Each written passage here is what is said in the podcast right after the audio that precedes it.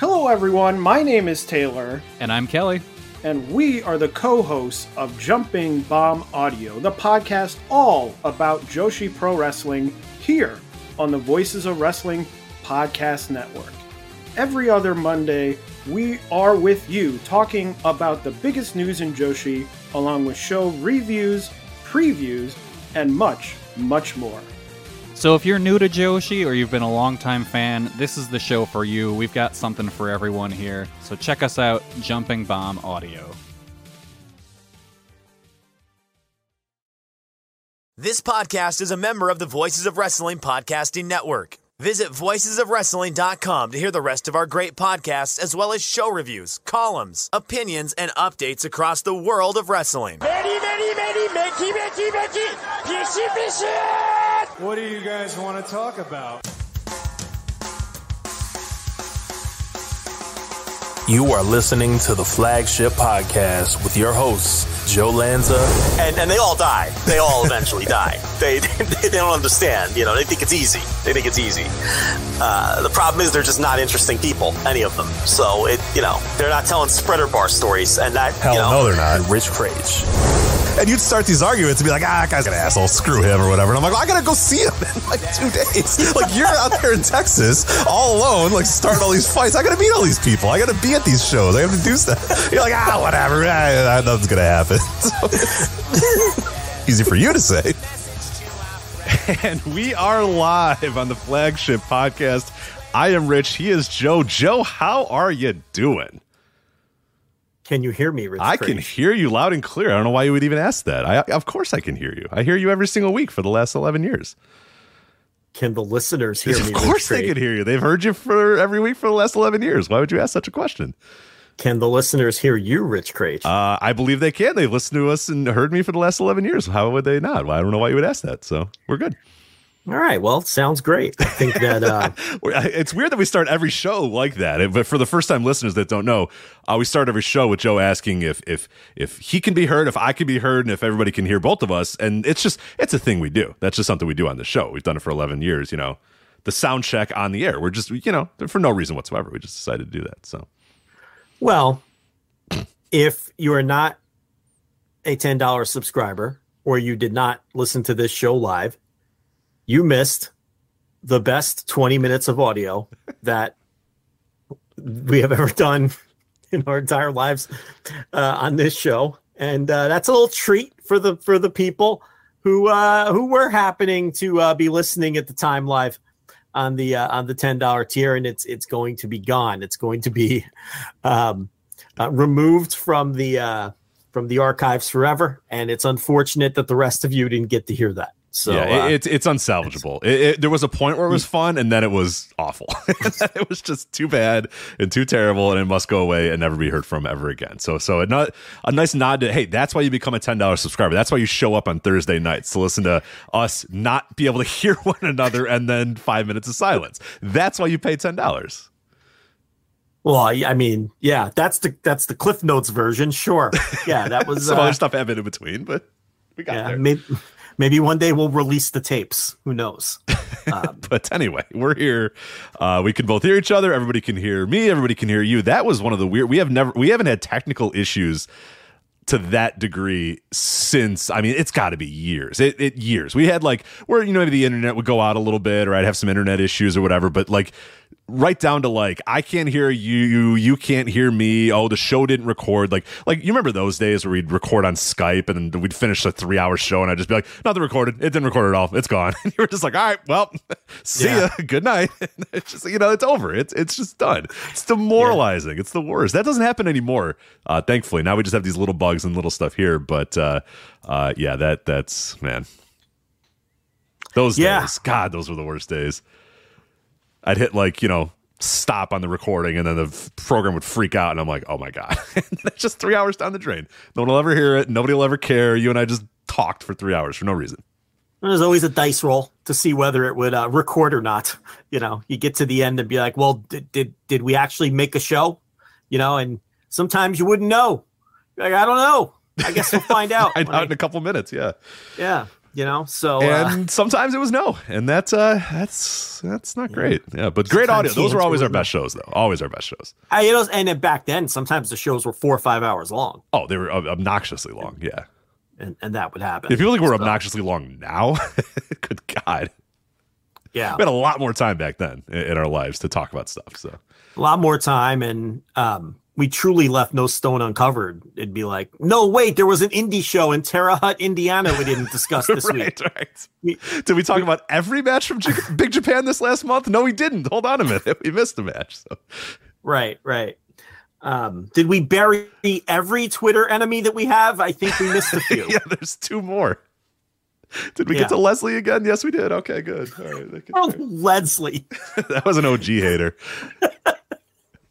Yeah. I go back now and I really respect those people that hated us when like 100 people were listening to our show.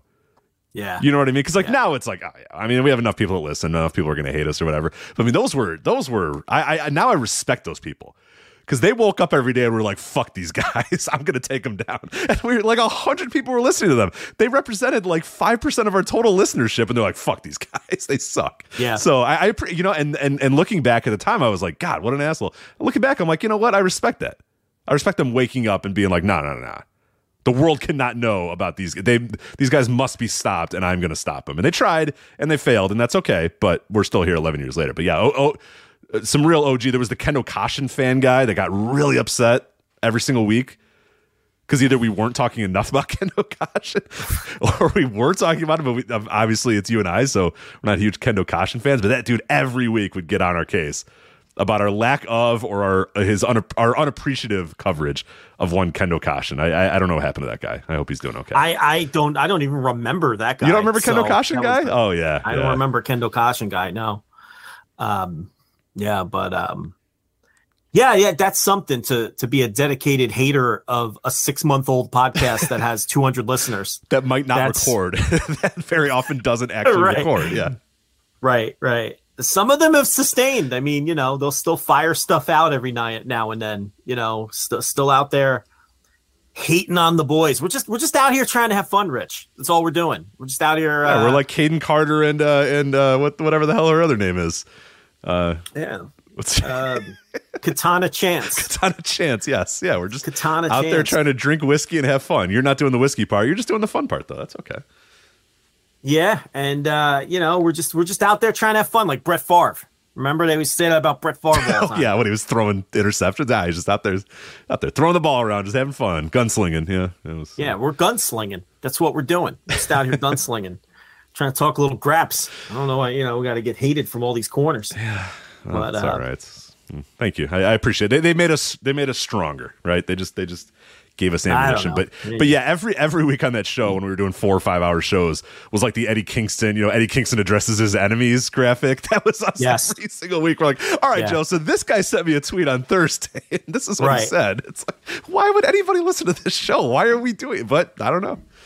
Yeah, that's like we'd go one by one and be like, yeah, all right, so then this guy said this, and he's wrong and dumb because he said just bizarre beyond. Sometimes the topics would just be reacting to tweets, right? You know, and it's, you know, it's not like Vince McMahon was tweeting at us either. It was other people that had no reach, right? Yeah, exactly. Yeah, you know, so it's like. You know, so that was those tapes are all gone though. They're on a computer somewhere, but you don't want to hear them. And I'm sure we're gonna get in trouble for whatever. It's not even worth it. So people would love to hear them, and I think you're a little too concerned about the content because even in those days, you were wise enough to like, you know, every once in a blue moon, if we even creeped to the line, you would edit stuff out, you know, because. It wasn't live, so you were afforded that luxury. So I think we probably have a very misinterpreted memories of how truly cancelable those shows were. I don't really think they were. Yeah, you're probably right. You're probably right. Because, yeah, in real time, there was times where we'd end a show and then you and I would both be like, oh, yeah, no, definitely. That part's got to go. And you'd, right. more times than not, I would run it by you and you're like, yeah, we should probably get rid of that part. It was nothing like truly bad. It was mostly just us being very mean to like a very particular person. And there was like no need to be that mean to that particular person. So it was always erring on the side of caution more than, something like truly deplorable was said or anything. Yeah. It was more just like, that was long. We went way too long burying that one person for no reason whatsoever. So right. Maybe do we need to poke this hornet's nest as much as we're doing? It was more like that kind of thing. And, but yeah, they're saying put the shows on the Patreon feed. The problem is they're fucking gone. Like, The there podcast. Are a few. Okay, there are some that I have on an old laptop, but there are like our first year of shows are just fucking gone. The service that hosted them one day just deleted them. And I didn't back them up like I should have probably backed them up. At that time, I wasn't thinking that we're going to do this thing for 11 years. I didn't think, I better keep every episode in case we have an archive that people are going to want to listen to. So they weren't backed up. I was probably going to plan on doing it at some point, but then the service that we were hosting on just deleted all of our stuff and just gone. And I said, hey, what happened to all our stuff? And they never answered our questions, and then they went away. So those shows are gone. Those shows were never getting back. I probably have on this one laptop, which, by the way, I cannot get fired up, and I've brought to a bunch of different places before to see if they can get this hard drive to work. I don't know if it's ever going to work. It's been dropped, and there's been a lot of issues with it. But that's probably 2013 to 2016, I would say. All those shows are probably on that one. And then 2017 on is available various places. You can get some of them on Red Circle. Some of them are still on Audio Boom or whatever. But pretty much 2017 on is... you're able to find, and I have archives of all that stuff. But yeah, that early stuff, if you want to go back, I would love to hear you guys in 2013. I just don't, it might never happen. I just don't know if I'm ever going to be able to get it off that hard drive. And there's no, it's not anywhere online right now. So unless somebody taped every single episode and put them on a hard drive or something like that, we're probably shut out of luck for that. So. Oh, darn. Yeah, you don't want to hear him anyway. It's probably bad. I can't get in the... I mean, I guess like some people are like, I'd love to hear you guys preview like this show or review this show, but I can't imagine going back and listening to like a 3.5-hour show from 9 years ago where we're talking about the current events in wrestling. I don't know. Maybe. I just don't see the appeal that much, but hey. Some people do, and I that is admirable. I appreciate that. I appreciate that people do want to go back and listen to those, but I don't. You're big fans, Rich. You don't have enough self-confidence like usual. Yeah. You're the big fans, Rich. I also don't want to go through the work of doing all that. That's a lot of work, and we'll see. Maybe one day. Maybe one day we'll do it, but probably not. Anyway, we're doing this show, and this is championship audio right here on this week's episode of The Flagship. We are going to talk about New Japan Pro Wrestling. We got the Battle in the Valley show coming up this weekend. We also have New Beginning in Osaka. We're going to review that show. We also have Keiji Muto's Grand Final Pro Wrestling Last Love Holdout. The final bye-bye for Keiji Muto is coming up next week. That's going to be on Tuesday, though, so obviously before we're going to do another show. So we are going to preview that and talk about Okada versus Kiyomiya, a match that's really, really heated up in the last couple of days, as well as Keiji Muto and Tetsuya Naito. So we're going to get to all of that. God damn it. We do have to cover NWA Nuff Said. I mean, we watched it, so we might as well talk about it. But yeah, of all the NWA shows, that was certainly the most recent. So I'm very excited to talk about that one. We'll touch on MLW and their lawsuit against WWE that has been thrown out, dismissed by Edward J. Davila has said, dismissing the case. We'll touch on a little bit of that, as well as a ratings follow-up to MLW Underground. We talked about last week. The debut of the show was up against the State of the Union and LeBron's record-setting night. So we weren't sure if that was the best way to look at MLW Underground, their debut. So we'll look at what they did this week without much competition. We'll touch on Ring of Honor's TV tapings finally becoming official. Another great guest. By you, Joe. Fantastic job yet again with your... are they educated guesses? Are they just guesses? What would you call your guesses? Because they just continue one after another to just be right on the money. I don't know. How do you do it? How do you get away with it? I just don't know. I don't know, man. Clairvoyance over there. I don't get it. It's just... you have tarot cards. You have tarot cards. You have lands of fanfic. Fanfic. Right. Fucking dork. Turning over your tarot cards. Yeah. Orlando, Florida, February 25th, February 26th. Yeah. It's fantastic out of you. Anyway, and then we'll talk about the WWE Elimination Chamber coming up this weekend as well, including the big story.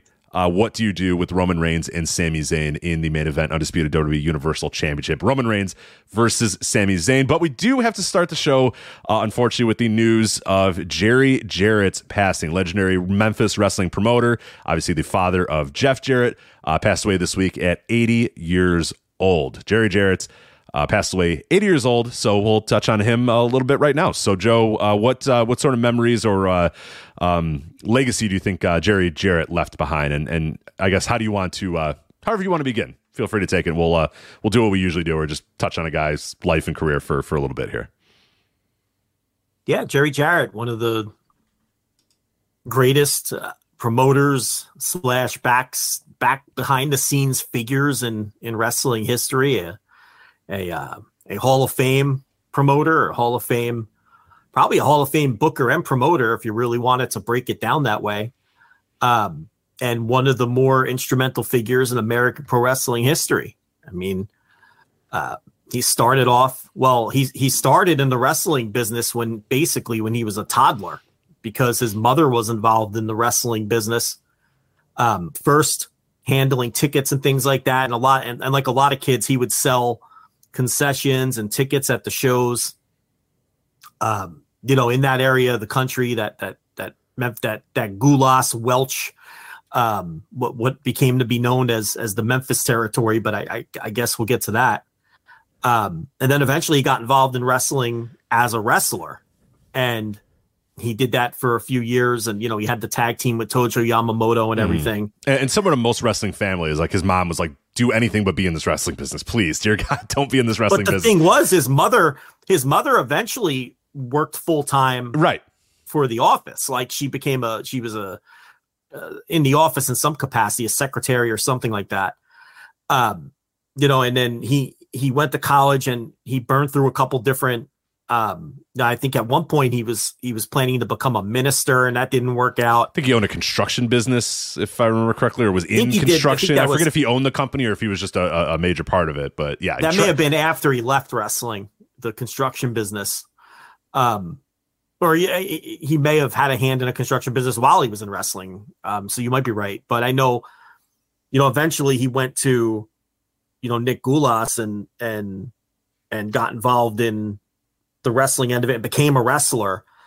And then I guess it was in the late 60s or early 70s when he basically, as the story goes, he took out a map and, he drew a line north of the Gulas Welch territory, and he drew a line south of where, I guess it would be, Bruiser and whoever Bruiser's partners would have been at that time, Wilbur Snyder, I guess.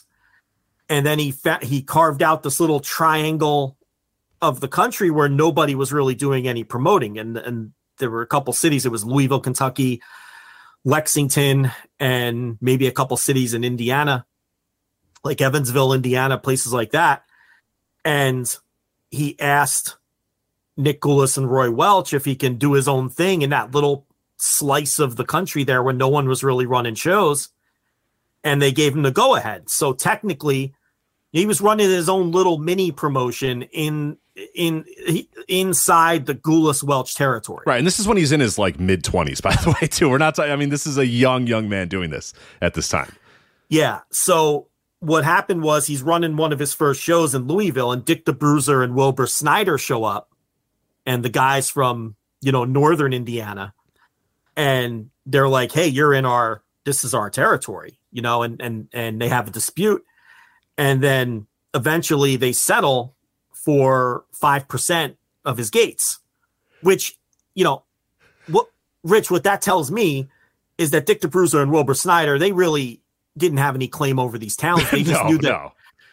Because if they settled for such a small amount and they didn't really push the issue, what they did was they went down there and they had this 25-year-old kid, and they figured shit. It's Dick the Bruiser who's probably taping his wrist saying, I think this is our territory. Yeah, and Jarrett's like, well, you guys haven't run this. Like, I checked. You guys haven't run these towns in years. Like, but probably to avoid getting his ass kicked or having a major dispute with the NWA, He agreed to give them 5%, and they quickly agreed. They went down there to just shake him down and get whatever they could. They probably agreed to, you know, they just were like, well, let's go down there. We could probably shake this kid down and get a piece of this little territory he's running, because we have the last claim to these cities, even though we haven't run them since like 1963. You know what I mean? So, and then he picked up some more towns, and then what happened was George Gulas and Nick Gulas. We'll get to George Gulas, but Nick Gulas and Roy Welch. You know, Roy had the western end of the territory, and Nick had the eastern end. Nick had Nashville and all those towns, and Welch had Memphis and some of the Arkansas towns, and they kind of split the territory down the middle, east, west. And Roy Welch was starting to get a little older, and he was starting to get sick, and he saw that Jarrett was doing well with his little piece of the territory in the north, and he made him his booker, you know, to take a little pressure off of himself. You know, he saw that the kid knew what he was doing. And then it was also around that time that it was very tumultuous in Atlanta. Atlanta had passed through, it would be a whole podcast to go through all the different hands that Atlanta passed through between, you know, Jim Barnett eventually came in and I think bought Atlanta, and then he wanted Jarrett to be his booker as well. So yeah. For a short period of time there, Jerry Jarrett was booking the Memphis end of the Tennessee territory and Atlanta at the same time. So what he would do is fly down to Atlanta for the Big Friday show and the TV on Saturdays.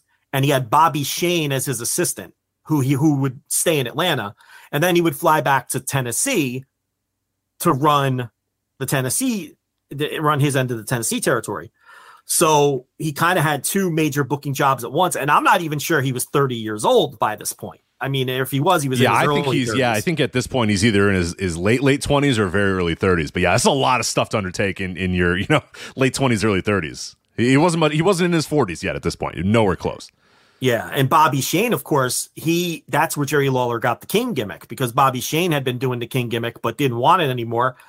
And he gave Lawler his blessing to just take it over. And then Bobby Shane died in the airplane crash. So it wasn't long after that Bobby Shane died. And then something happened with Atlanta. I think Barnett ended up selling it, Atlanta, or it changed hands again. But what happened was then Roy Welch came down with Alzheimer's. And Roy's son and Nick Gulas, they worked out a deal with Jarrett where Jarrett would buy part of Roy's share, and they would give him part of he would have to buy part. I don't remember the percentages. He had to buy part of it. They'd give him part of it, and then he would lease part of it from Gulas. But at the end of the day, those three shares would add up to 50%, just like Roy Welch had. So he would be a 50-50 owner of the Tennessee territory with Nick Gulas. So I might have some of these small details wrong, but anyway, so Roy Welch is out of picture. He's got Alzheimer's. He would die shortly thereafter. And now Jerry Jarrett he's a 50% owner of Tennessee. Now here's the thing. Now here's where Nick Gulas tried to fuck him over. So he makes the first payment to Nick Gulas, the first $50,000 payment. Okay. And then a year later, there was another $50,000 payment due. So a year passes, and Jarrett tries to pay Nick Gulas, and Gulas says, you know what? We're all doing great. Don't worry about it. We're making money hand over fist. This is great. Keep your 50 grand, right? So Jarrett's like, well, all right, you know, whatever. So this was a ploy, though. He got worked here by Gulas, because then what Gulas did is his son, George Gulas, got involved in the wrestling business, and he was way overpushed. Think Dominic, but maybe even worse. Oh yeah. This is an all-timer of nepotism. It blows away the Eric Watts. It blows away a lot of ones. Yeah, he was way in over his head from the beginning. He didn't look like a wrestler. He couldn't work. Everybody hated him. Nobody liked putting him over, but he was the boss's son, and Nick Gulas wanted Jarrett to push him hard on the Memphis side of the territory. And Jarrett was like, well, I don't want to do it because this guy sucks. Okay, so this is a disaster. So then what Nicholas pulled was, all right, well, you didn't make your second payment, so you don't own anything. So you see, that was his whole, he knew if Jarrett never paid him that $50,000, at some point he could throw it at him legally, because technically Jarrett never completed the transaction for his half of the promotion, even though it was Nick Goulas who told him, you know, don't worry about it. You know, so the George Goulas thing was really the major sticking point there. So, you know, Jarrett goes to his lawyers, and the lawyers are like, look, you can fight this thing. It might get tied up in the courts for years and years.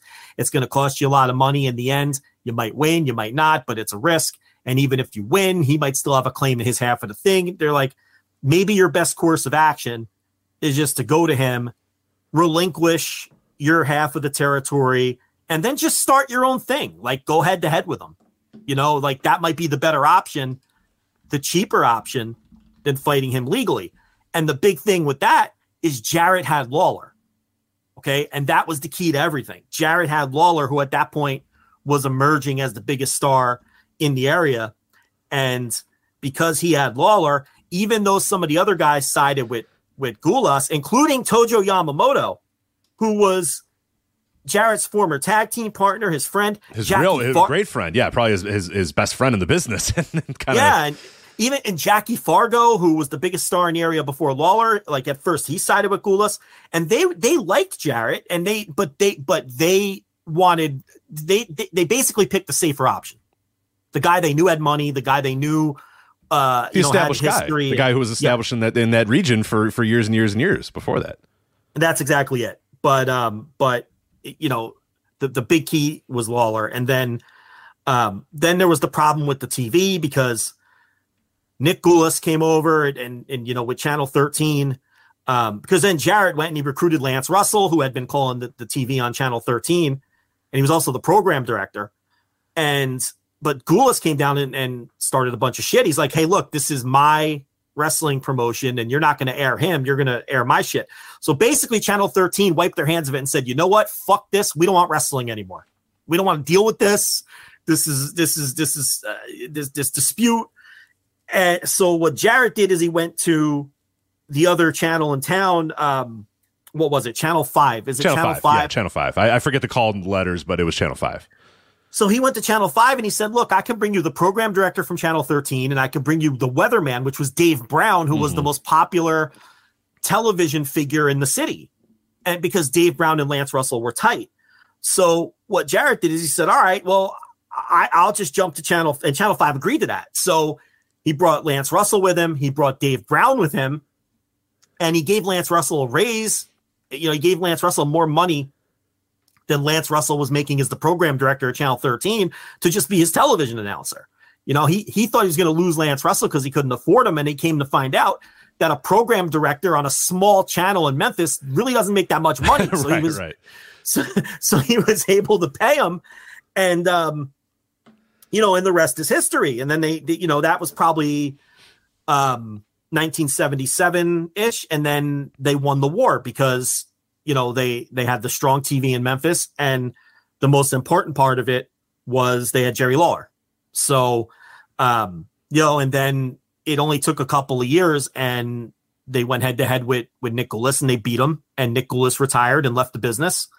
And then Jarrett had the entire territory to himself. So that's how Jerry Jarrett came into wrestling, and that's how Jerry Jarrett won a major promotional war. And the thing about Jerry Jarrett is, it's a shame that a lot of modern fans might only know him as the guy who started up NWA TNA and the failed weekly pay-per-view model. But, you know, the one thing about Jerry Jarrett is, you look at his career and you look at all the decisions he made, he almost always made the right decisions. And he also knew how to get out of bad deals. What gets lost sometimes to history is that he realized in a matter of weeks that the weekly pay-per-view model was a bomb, that it was a dog, and he was looking to get out. And it only took him a couple of months to sell the 70% or 80% interest to Panda Energy and get out of that. You know, he stayed on as a minority owner, and he stayed on as like a, you know, office guy or whatever. I don't know necessarily whether he was the booker or whatever, but the financial burden, he had passed that to Panda Energy, when did TNA start? Like in March or April, and like by November he didn't know. It started in 2002. Let me get the exact day. I believe March or April, like you're saying, and then it was pretty much done. He was effectively June. Sorry, it started in June, and he was effectively out. Or the company was effectively trying to, get the Pan Energy deal, like you said, in September, October. So very, very quickly, a combination of them realizing it wasn't going to work, and then Jay Hassman, who has been mentioned many times on various, I've discussed him on Flagship Patreon stuff as well. Also, the You've Got to Be Kidding Me podcast on the Voice Wrestling Podcast Network, going over retro TNA, has touched on him as well. A guy that was just straight up their business manager, who was straight up just defrauding. It was just full out fraud, saying, "Yeah, you're selling X amount of pay-per-views." They were not selling X amount of pay-per-views, and Jerry, to his credit, pretty early on said, "There's this doesn't. We're really selling this many pay-per-views? Are you kidding? We're selling this." And maybe they believed it once or twice or whatever, but then very quickly realized, "Hold on a minute, we got to look into these numbers." And quickly found out these numbers are all bullshit, and this thing is nowhere near where we think it is. And like you said, to their credit, realizing, well, let's not just push through. Let's see whatever we can do to work this out. And we're jumping ahead in the Jerry Jarrett lineage either. But another thing too is like taking that risk. Just the very idea of starting a second company at that time in 2002, when WWF has such a monopoly on the wrestling world, and saying, fuck it, we're going to start this new company. We're going to try to be innovative with it. We're going to try to do some different things. We're trying to get those lapsed WCW fans or whatever. I mean, it took a lot of balls to do that. And was it spiraling out of control within a couple of months? It was. Yeah, it absolutely was. There's no denying that. But hell, they did it, and they made it, and they were able to make a good deal, enough of a deal, and Pan Energy was enough invested in them, and Dixie Carter was enough invested in them, and she was able to get Bob Carter enough invested in them to say, you know what, screw it, let's bankroll this thing, and they're still around today. They're still around in 2023, so, was it spiraling out of control immediately? It was, but it still took a lot of balls to even start that company and to be as ambitious as they were from day one, so... yes, you can kind of joke and laugh. Oh my God, weekly pay-per-views, that's not going to work or whatever. But I do think they deserve a little bit of credit for A, doing it, and then B, being able to, have enough of proof of concept for Dixie to sell it to Bob for her to then, bail that company out and still be alive today. Yeah. I mean, I just give them credit for knowing immediately that it was a terrible idea and getting out. I mean, that's the one thing with Jerry Jarrett is it was always, about what's going to make me money and what's not going to make me money. And he always kept his eye on the ball. I mean, there wasn't really a lot of ego there. It was, okay, I thought this weekly pay-per-view thing would work. It didn't. How the fuck do I get out of this? And he did.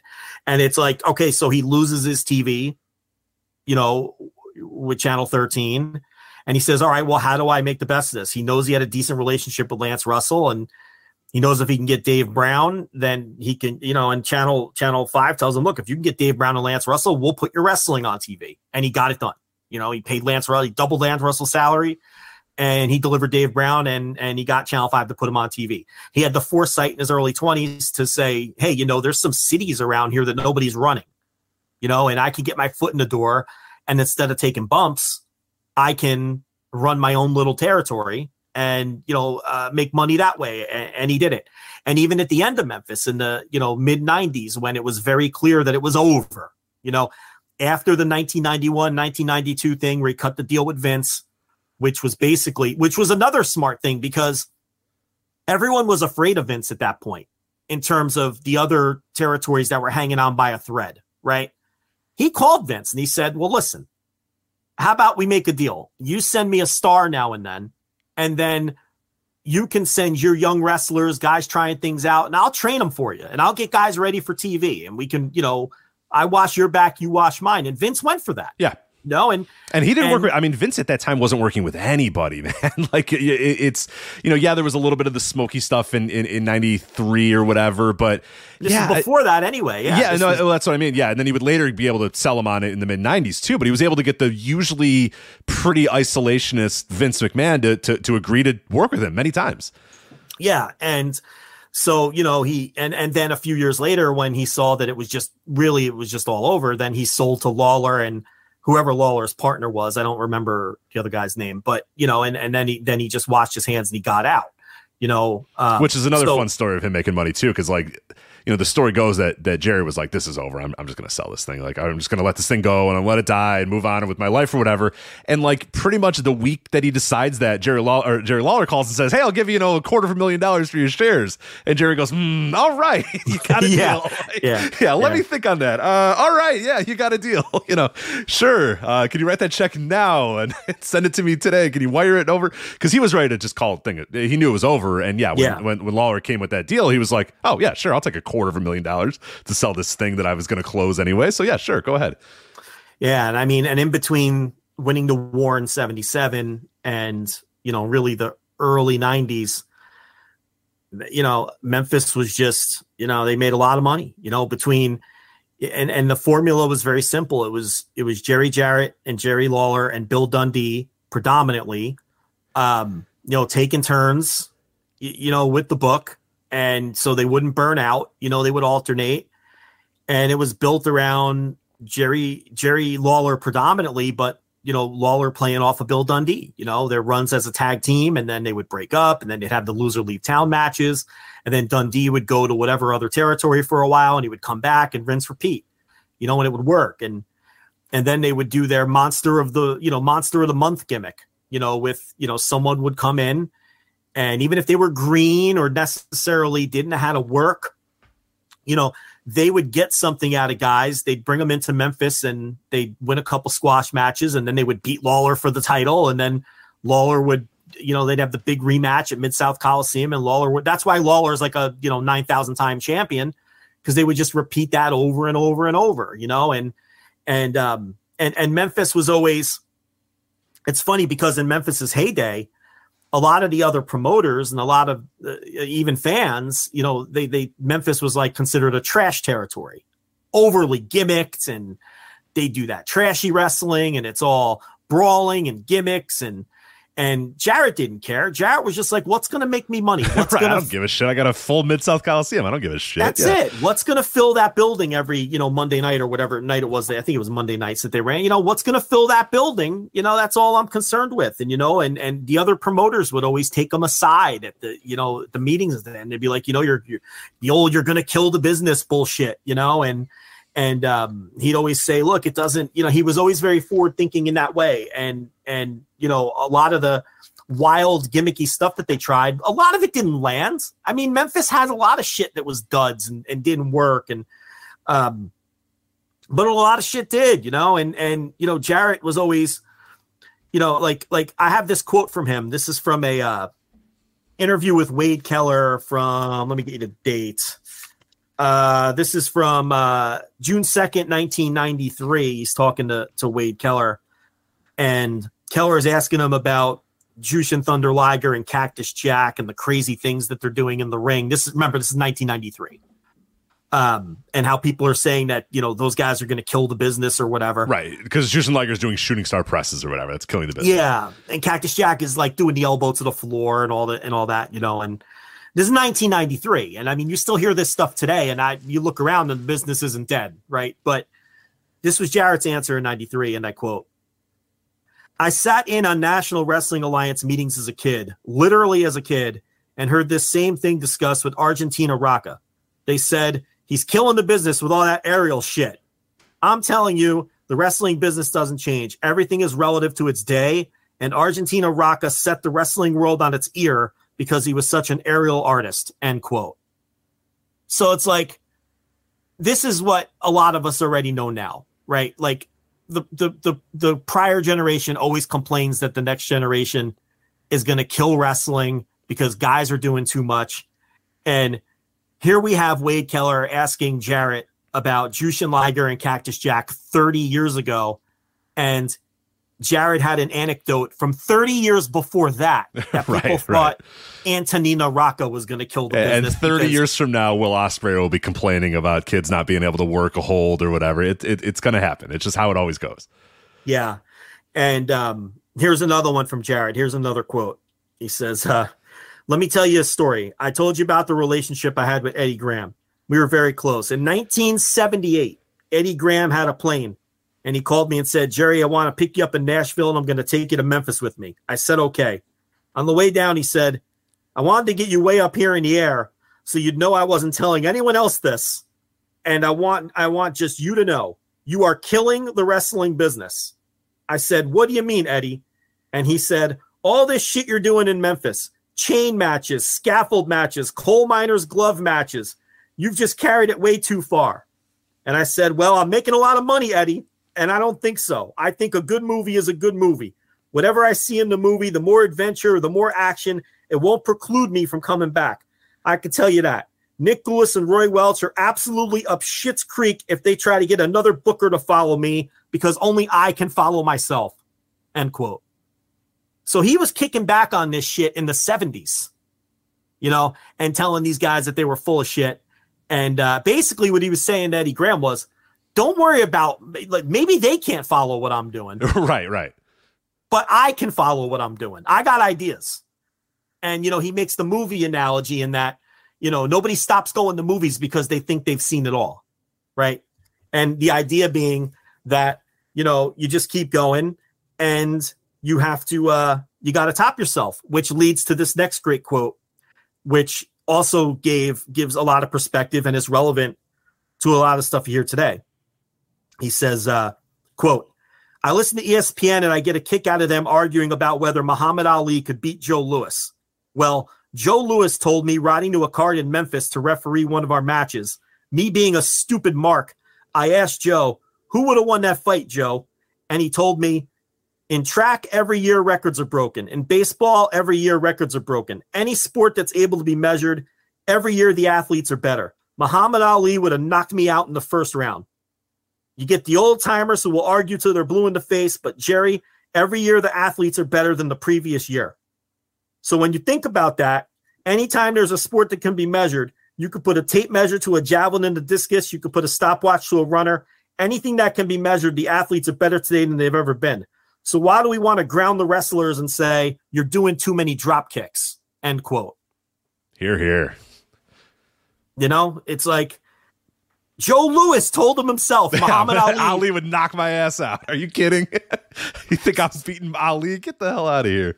So then Jared had an epiphany. He's like, why are we limiting what the wrestlers should do? Right? It doesn't make any sense. Just get in there and make money. Do whatever is going to draw money. You know, worry about tomorrow. And they did. In Memphis, they constantly topped themselves. And again, a lot of the other promoters thought what they were doing was horse shit and garbage and too gimmicked, and, you know, but they just lived in their little, and you know, history has reflected kindly on Memphis. Yeah. Well, and all of them are dead, or all of them were dead. And he ran until what, 1997, right? I mean, obviously it was somewhere around, it was on there, yeah. You know, it's dying days over the last, you know, 10 years or so, but yeah, they were all gone by, you know, the mid to late 80s, and he hung on until the late 90s. So yeah, it definitely, and like history, like you said, history has definitely been kind to Memphis. Memphis tends to be one of the more revered when people go back and watch stuff these days, when people recap stuff these days, people tend to really, really like Memphis stuff. I've always kind of been indifferent on Memphis, and I think you're kind of the same way too. Like anytime I watch it, there's sometimes where it really lands with me and I'm like, yeah, this is awesome. This is really, really good. And there's other times where, I don't know, just for a lot of it depends on like how big of a, you know, Jerry Lawler guy are you? And I'm not as big as other people are, so that tends to kind of limit me a little bit. And I tend to prefer like a Mid-South. I like a, you know, a little bit more of the Mid-South style and the work of the Mid-South and the way the stories were. But I mean, I definitely respect the hell out of what Memphis did, but no, it's well, you know, going back and rewatching it now, it holds up pretty well. It's just not always my cup of tea. I prefer a few other territories, but I definitely see why people go back and enjoy Memphis as much as they did. And I see why it was so successful in the time as well. I mean, they understood what their crowds wanted. They understand who their hot top stars were, and they understood what basic template of a story worked, and just did that same thing over and over and over and over again. And it worked every single time. It never got old. I mean, it lasted forever, pretty much, just doing that same sort of, like you said, templated story, but inserting guys there. And always being great at promos. That's the one thing. When you watch a Mid-South, it's like the in-ring action tends to be a little bit better, and there's your few people that can cut really, really good promos or whatever. You watch Memphis, man, and up and down that show, everybody on there can cut a promo. And that was such a, you know, you have Dave Brown and Lance Russell, and they're just so good at hosting the show and so good at giving that gravitas to the show. And then everybody could cut promos too. The in-ring work maybe wasn't exactly my cup of tea, and I prefer the in-ring work of a bunch of other territories. But yeah, you can't deny the promo ability and just the presentation that Memphis gave. I mean, you can watch a show. Earlier today, I was watching a Memphis show from 1980, and it hit all the beats of a normal modern wrestling show. You know what I mean? Everything right down to it's 1980. You know what I mean? And like the production looked great. The camera work looked good. The presentation of the hosts and Lance Russell and Dave Brown. I mean, it was so ahead of its time in the way that it presented television wrestling. And yeah, a lot of this stuff is still commonplace today of how to present, you know, engaging wrestling television, weekly wrestling television. It you know, they really set the template in a lot of ways. Yeah, I have a complicated relationship with Memphis. Obviously, the TV is a lot of fun. Sometimes, though, people tend to forget a lot of the shit that didn't work. But for the most part, the TV's fun. I love the studio wrestling. I thought Lance Russell is obviously the greatest to ever do it. You know, the promos are fantastic, loaded with angles. What you couldn't call their television ever was boring. You know, it's the old thing that people would say is Vern Gagne would do one or two angles per year on his television. And that really was the truth. Memphis would do one or two angles per hour. I mean, yes. It was just... yeah, I watched an episode today that I just went... it was the Jerry Lawler return episode back in 1985, 86. I forget the year or whatever. And yeah, it's like an hour and a half show. And there's like 9 different like major angles that go on in the show, including a show-long story of guys. You know, it's just... yeah, it's wild. And then, yeah, you go watch AWA and it's like... yeah, it's the opposite end of the spectrum for sure. Yeah, and... you know, and the problem, though, that I have with Memphis is I have never, ever been able to connect with Jerry Lawler. He just doesn't do a goddamn thing for me. And that's going to be a problem when the promotion is built around Jerry Lawler for 15 years. It's like, Lawler, I get it. I do get it. Okay. And there are people, smart people, people who know what they're talking about, who will tell you that Jerry Lawler is the greatest pro wrestler to ever live. And I understand where they're coming from, and I understand why they say that. And I obviously disagree. It's one of those things that I disagree with, but I understand. You know what I mean? Like it's not my pick. It wouldn't be, he wouldn't be anywhere near my top 10 or whatever, but I'm not going to argue with. If I'd be like, yeah, I understand, because it's a vibe thing with Lawler. You either connect with it or you don't. And I'm kind of like you. I've never quite gotten it, but the people that get it, I get why they get it. You know what I mean? It's hard to articulate, but I know exactly what you're saying. It's like, you know, I'll watch Jerry Lawler and I'm like, I don't know, yeah, this isn't too much. But the people that say, well, here he did this and he did, I appreciate it, I really do. It just doesn't connect with me like it does other people. I wouldn't have him in my top 100. I mean, I he does nothing for me. But you know, and they ran the same angles over and over with Lawler, and to me it was repetitive, and his charisma, which is undeniable, just wasn't the kind of charisma that ever connected with me. And, you know, as a baby face, you know, the same angles over and over, pulling down the strap, the match structures were similar. Probably a better bell-to-bell wrestler than people who haven't seen him in his prime would give him credit for, if you've only seen him when he was older, because he did take crazy bumps, and he wasn't a super athletic guy, but he would take crazy bumps. He obviously threw the great punches that people love. And, you know, he was so over with those people in Memphis that the matches are just, when you're talking about heat, I mean, there's Inoki, there's Peak Hogan, and you got to put Lawler right in that category. Those matches just, you know, maybe not the same kind of heat that you'd get with an Inoki, and maybe not the same kind of explosive, the roof is blowing off the building kind of pop that you'd get with Hulk Hogan.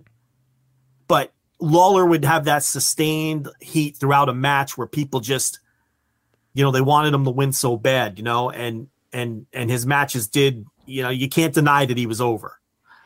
Even if he wasn't my cup of tea. And a lot of times I watch these hyped and revered Lawler matches, and it's a weird thing where I understand where people are coming from, but I don't enjoy them as much as these other people enjoy them. But I get why they enjoy them. It's a weird thing with him. And that's why Memphis is kind of complicated for me, where, you know, it's almost like I've always preferred Continental. And this is where it gets confusing, because for a while, the Memphis territory was known as Continental Wrestling Association, CWA. Right.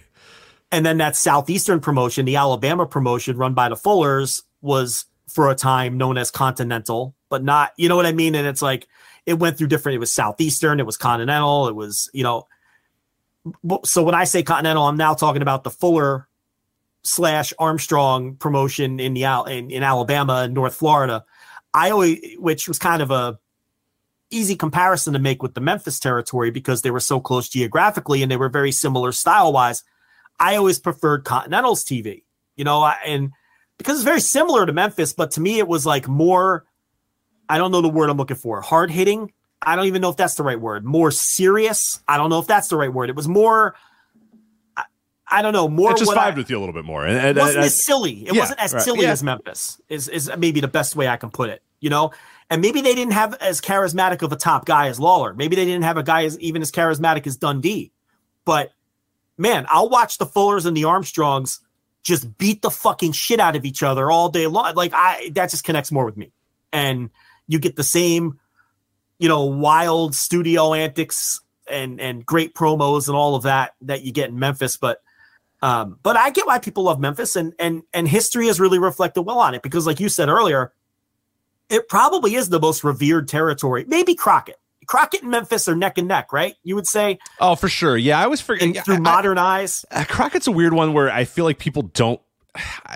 It is a territory, you know what I mean? But I feel like people kind of put it in a different category because it became WCW, you know what I mean? So it feels like it's maybe a little different, that people kind of treat it a little bit different because it morphed into what would become a national territory in WCW. So, but yeah, if you do count Crockett as I would say, but I would say even then, I think that Memphis is probably more revered by your, you know.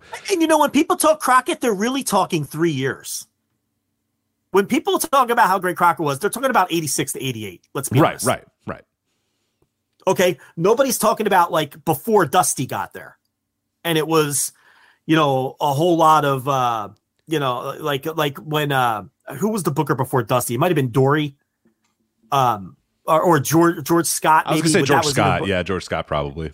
That was even earlier though. That was like the late '70s, but like, I think the guy right before Dusty might've been, someone in the chat might know. I think it was like Dory. And you had a lot of like, oh fuck, who's the guy? It wasn't the Dusty completely changed the tone of the territory when he came in. So I think when people talk Crockett, they're not talking. When people talk Memphis, they're talking about a 15 to 20 year period.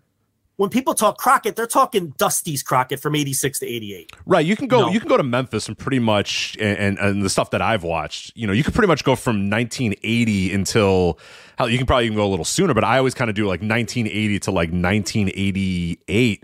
87, 88, where it's like good. It's like really good almost that entire time with a lot of the same top dudes and a lot of same top stars or whatever. But yeah, you could pretty much go up until the USWA stuff, which I think begins in what, 89, I want to say 88, 89, the USWA stuff. But you could pretty much go from, yeah, the late 70s, you know, 78, 79, I think was when it really gets going. Like I said, I usually go to 80, and then 80 to 88 is like really, really good. That's 8 years. It's a long time in that era, a long time, especially in the midst of what was going on around them, which was very quickly, you know, the national expansion of the WWF going on, you know, starting in you're really getting hot and heavy in 83, 84, 85, and really then just wiping everybody else out and everybody else freaking out and going nuts and going crazy and going out of business and entering deals and doing all this sort of stuff. You know, Memphis stuck in and stuck through and was still doing their thing and still doing good business until 1988.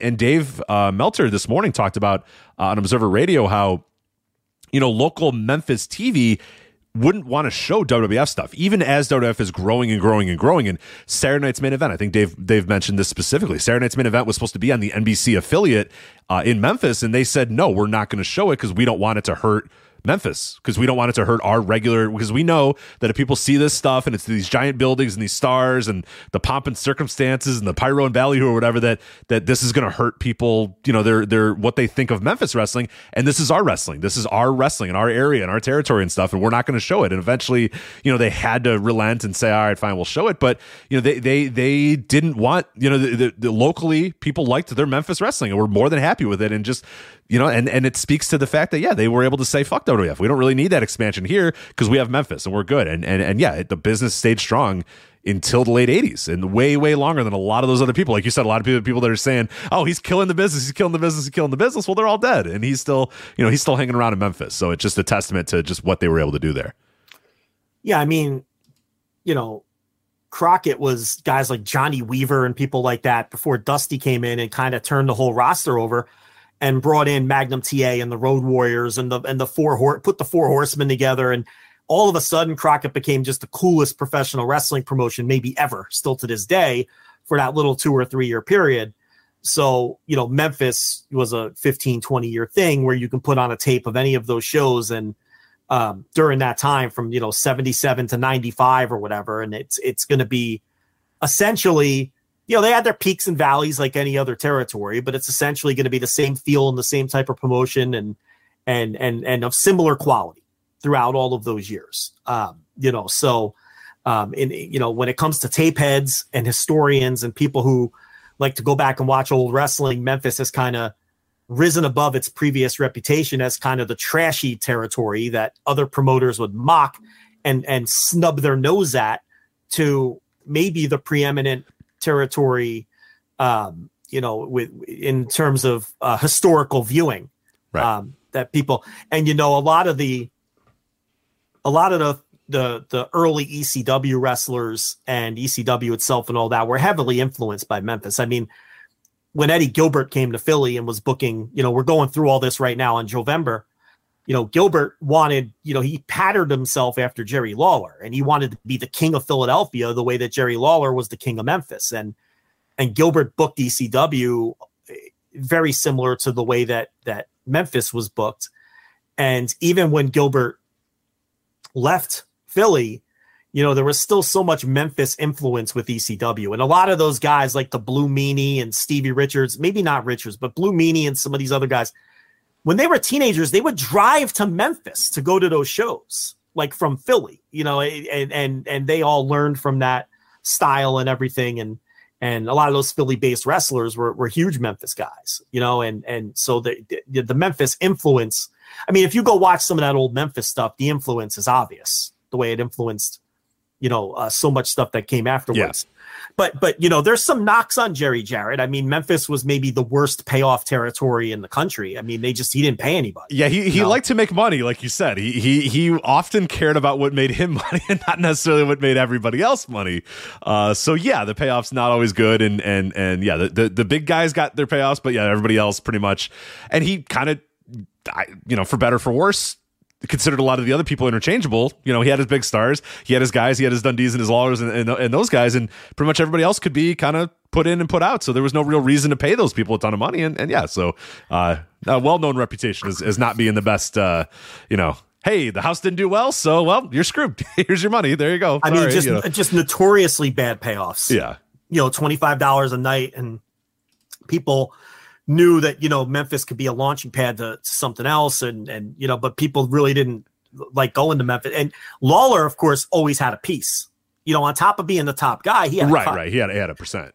Now remember, he part of the deal, I can't remember if it was part of the deal when Lawler sided with Jarrett, or later on where Jarrett gave Lawler a piece. And then I thought it was when Lawler started becoming a megastar and Lawler realized, oh shit, or Jarrett realized, oh shit, I better give this guy something if I'm going to keep him around. And yeah, I think that's the way it went, but I could be wrong and someone will correct us if we are. But yeah, I think it was after Lawler had already established himself as being a pretty big deal. Yeah. So, but what happened was he forgot that he made that verbal deal with Lawler because then Lawler and Lance Russell at one point almost split from Jarrett. Right. Lance never got that percentage, by the way. He asked for it, and Jerry said, "Yeah, Lawler, I'll give you a percentage. Lance, you know."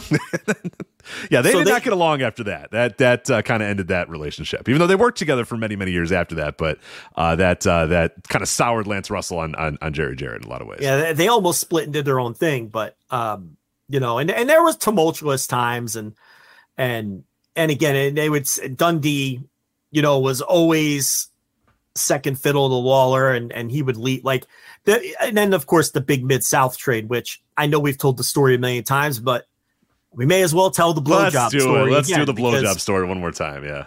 You know, so this was probably 84. 84, yeah.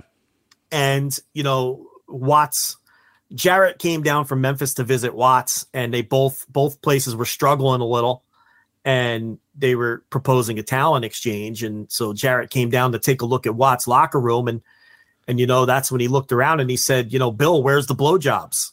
And Watts was incredulous. He's like, "Look, man, I what you do on your own time, but I'm not going to help you out with that. Like, I'm just looking to book wrestling. You know, I don't have that for you." Okay. And Jarrett had to explain to him that in Memphis, blowjobs was a slang term for young, good looking baby faces. You know, I guess with the implication that they bring girls to the building and hence everybody gets some blowjobs. But, you know, that's what they called your, you know, so anyway, they worked out a trade. Because Watts was like, you know, come to think of it, because you know Bill Watts, he loves his big burly heavyweights, right? So his territory was very one-dimensional with all these big guys. And Memphis was more of a mix.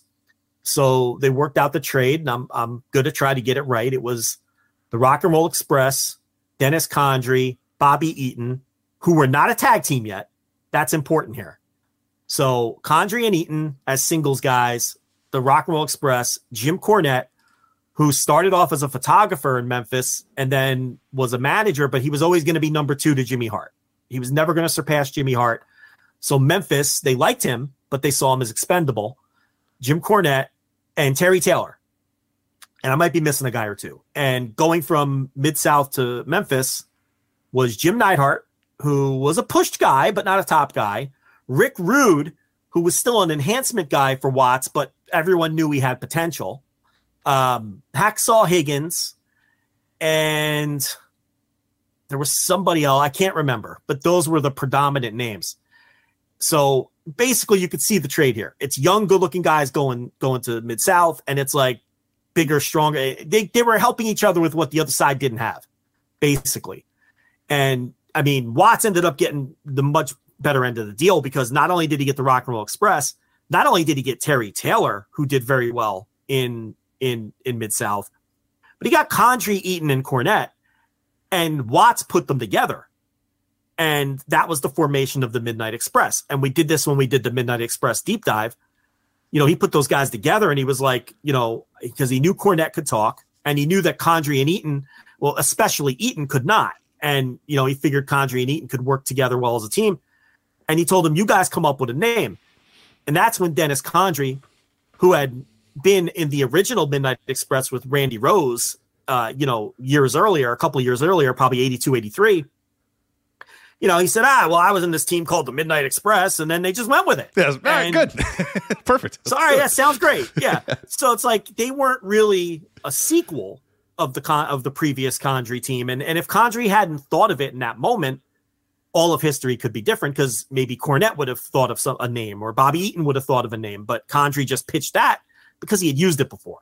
And then, of course, that combination, those three guys, was just magic. That was like, you know, if Watts was able to foresee that, then he's truly a fucking genius. I mean, more than likely, it was just more random than anything else, but that just worked. And then, obviously, with, you know, they drew all that money with the Rock and Roll Express there first, and then they took that feud to Crockett later on and everything. But, you know, that was...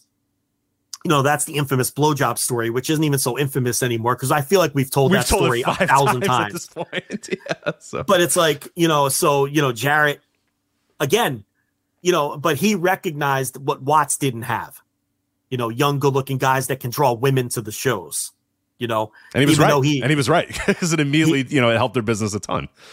he got fleeced in the trade. I mean, let's call it like it is. I mean, Hacksaw Higgins is a footnote in history. Right. Jim Neidhart. Okay. Rick Rude. I mean, okay. Maybe he saw the potential in Rude, but he didn't really, break out there or anything. I'm probably missing one or two names on both sides, but I'm certainly not missing anybody who would have made up the difference of getting the Rock and Roll Express, the Midnight Express, and Terry Taylor, who all drew a shit ton of money for Watts, especially the first two. But I mean, Terry Taylor was really great for Mid-South. Oh, hell yeah. Yeah. So, that was, but yeah. And like we said, Jarrett made the deal with McMahon a few years later, in 91 or whatever it was. And yeah, just a very instrumental figure and someone who wasn't afraid to do things his way.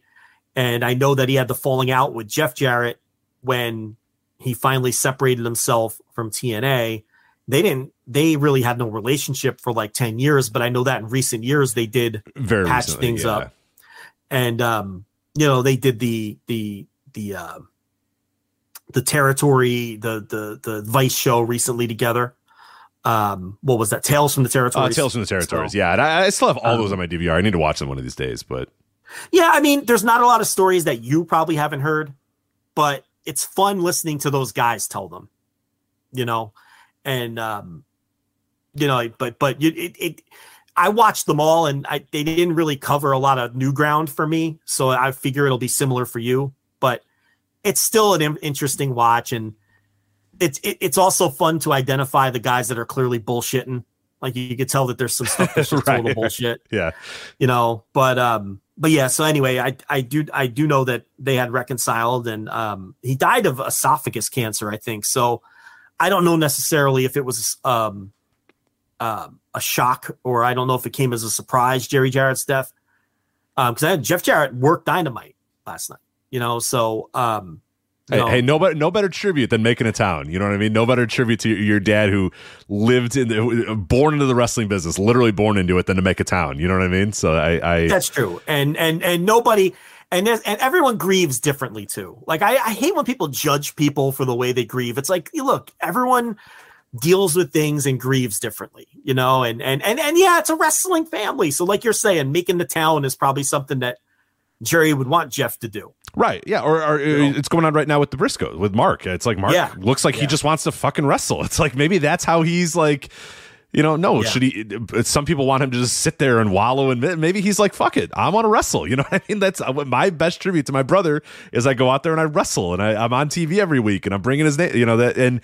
Yeah, some people have. I've seen some weird stuff about Mark doesn't seem that. I thought he'd be more upset about what's going on. Well, now maybe Man, let me tell you something about the Pugh family. I hope and pray that I can handle death the way that those people are. I can't handle it at all. A dog's death is going to kill me. I can't. I think about that every day now. Not my death. I feel about my dog when they die. I think because the one's getting a little old, and like every day I wake up and I'm like, God damn it, he's going to die one of these days. And it's like killing me. It kills me inside. It's no picnic, man. I mean, I think about if my wife goes before me, or I mean, that family is just amazing. I mean, I don't look. I'm envious of someone like Mark Briscoe. He's so be that strong. Yes, and he's just, and you can tell it's genuine, and he's okay with it, and they are just convinced he's in a better place, and that they are going to meet him again. And I don't have that. I admittedly don't have that kind of faith in my life. Maybe that's one big advantage that people who do have that kind of faith have is that they can deal with death better than shitheads like me and you can deal with. I'm just like, I'm going to be dead and everyone's going to be gone and no one's going to remember me forever. It's just like, and Mark's saying, I know Jay just wants me to carry on. And that's amazing to me. Right. I think I'm just going to rot in the ground and people are going to either care about me or not care about me. And that's how my life's going to end. But hey. Yeah. So anyway, Jeff did work Dynamite so anything else on Jerry Jarrett? I mean, we could talk probably. We did an hour. We could do three. I did want to touch on one thing. Jerry Jarrett. I mean, what the fuck? Yeah. And that's one of the things that some people brought up in the chat room. We had some people asking us to talk about the 1994 steroid trial and how Jerry Jarrett was pegged by Vince McMahon. And this has been corroborated by many, many people. And he was there. He was in the building. He was working for WWF. The idea was, all right, look, if I have to go to jail, Vince McMahon, if the steroid trial does not go the way I want it to go and I have to go to jail, you're running the company. You're in charge. And that he was the guy. And obviously it did not go that way. And Vince McMahon did not go to jail for, you know, after the steroid trial. And yeah, that he was the guy. He was pegged as the guy to run that company. And he was there. He was working in the office.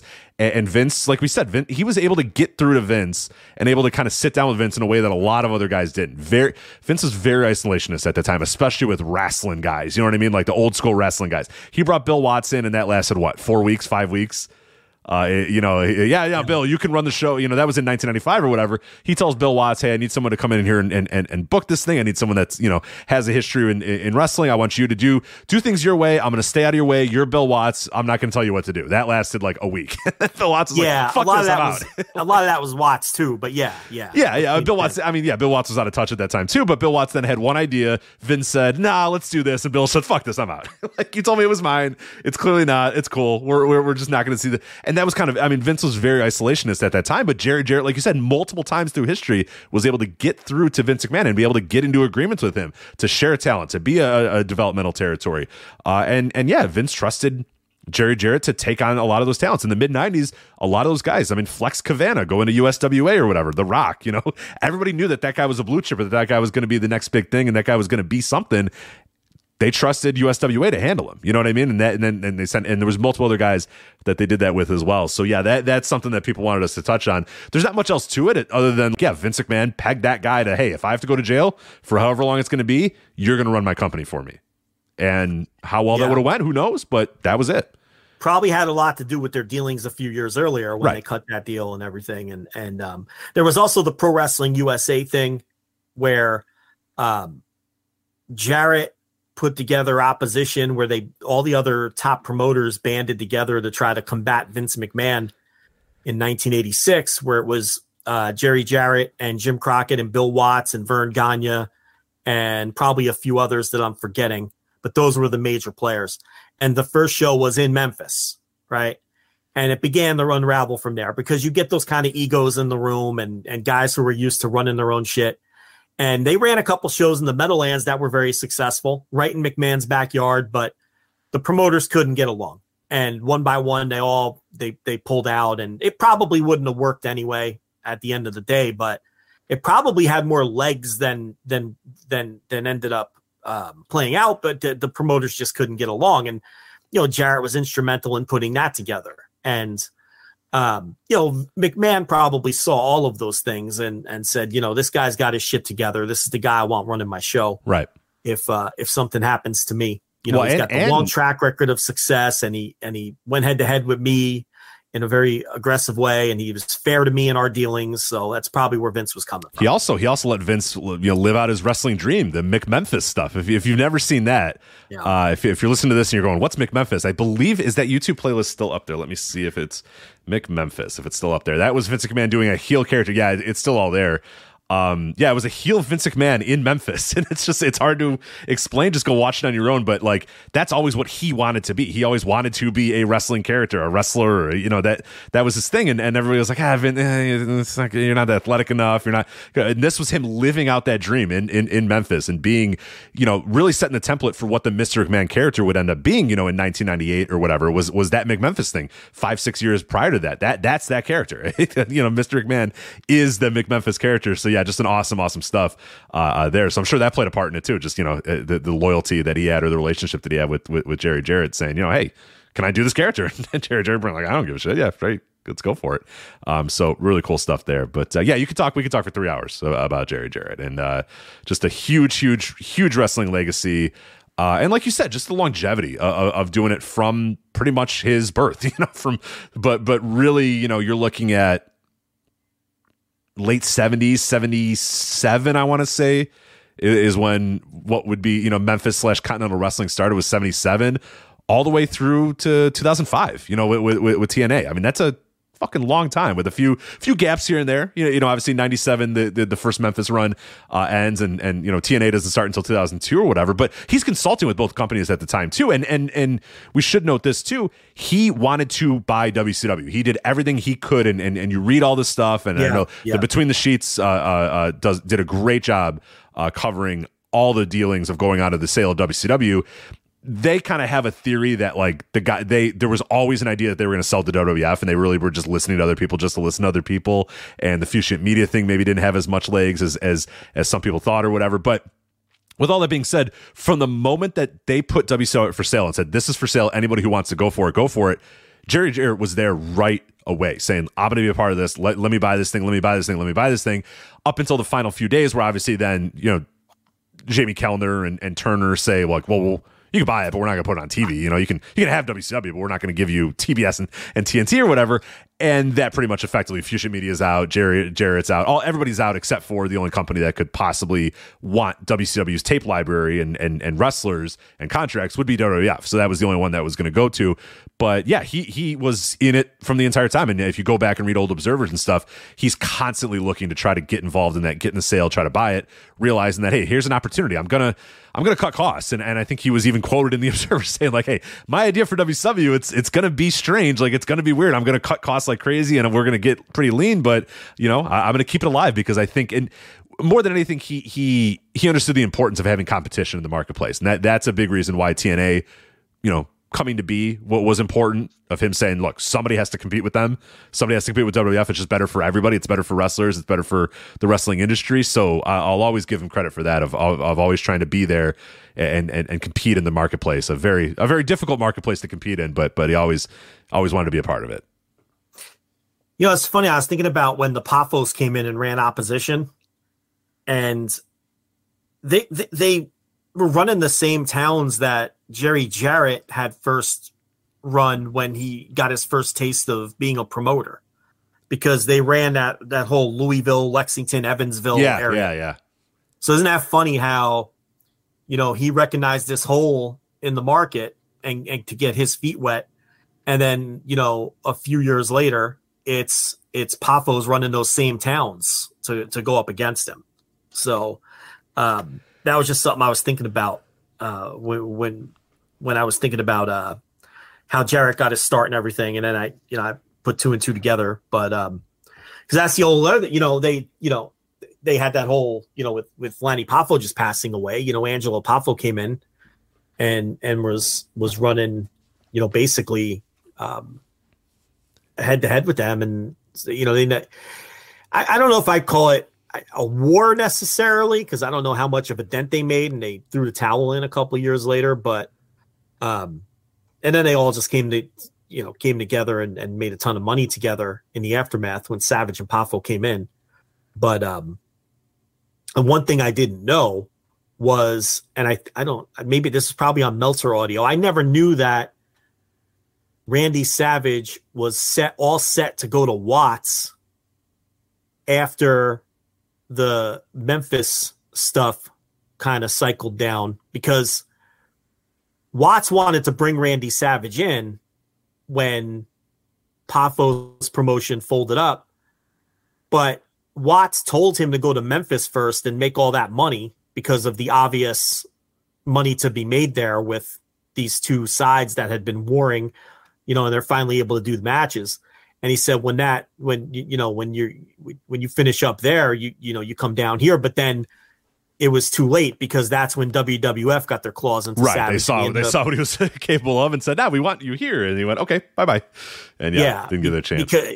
Because he had been working for his father, and because they were an outlaw promotion, the Aftermags wouldn't cover them. I don't even know if that would have been the early days of the Aftermags, right? They would have been. No, they would have been. Yeah, they would have been going on early 80s. Yeah, so like the magazines and things like that weren't covering ICW because they were an outlaw promotion. So a true outlaw promotion, not what Cornette calls an outlaw promotion now, which is like anything, right, the outlaw mud show bullshit that he talks about. No, like literally not running territories without paying the NWA or being a part of the cartel was just running other people's cities and shit like that. A true outlaw promotion.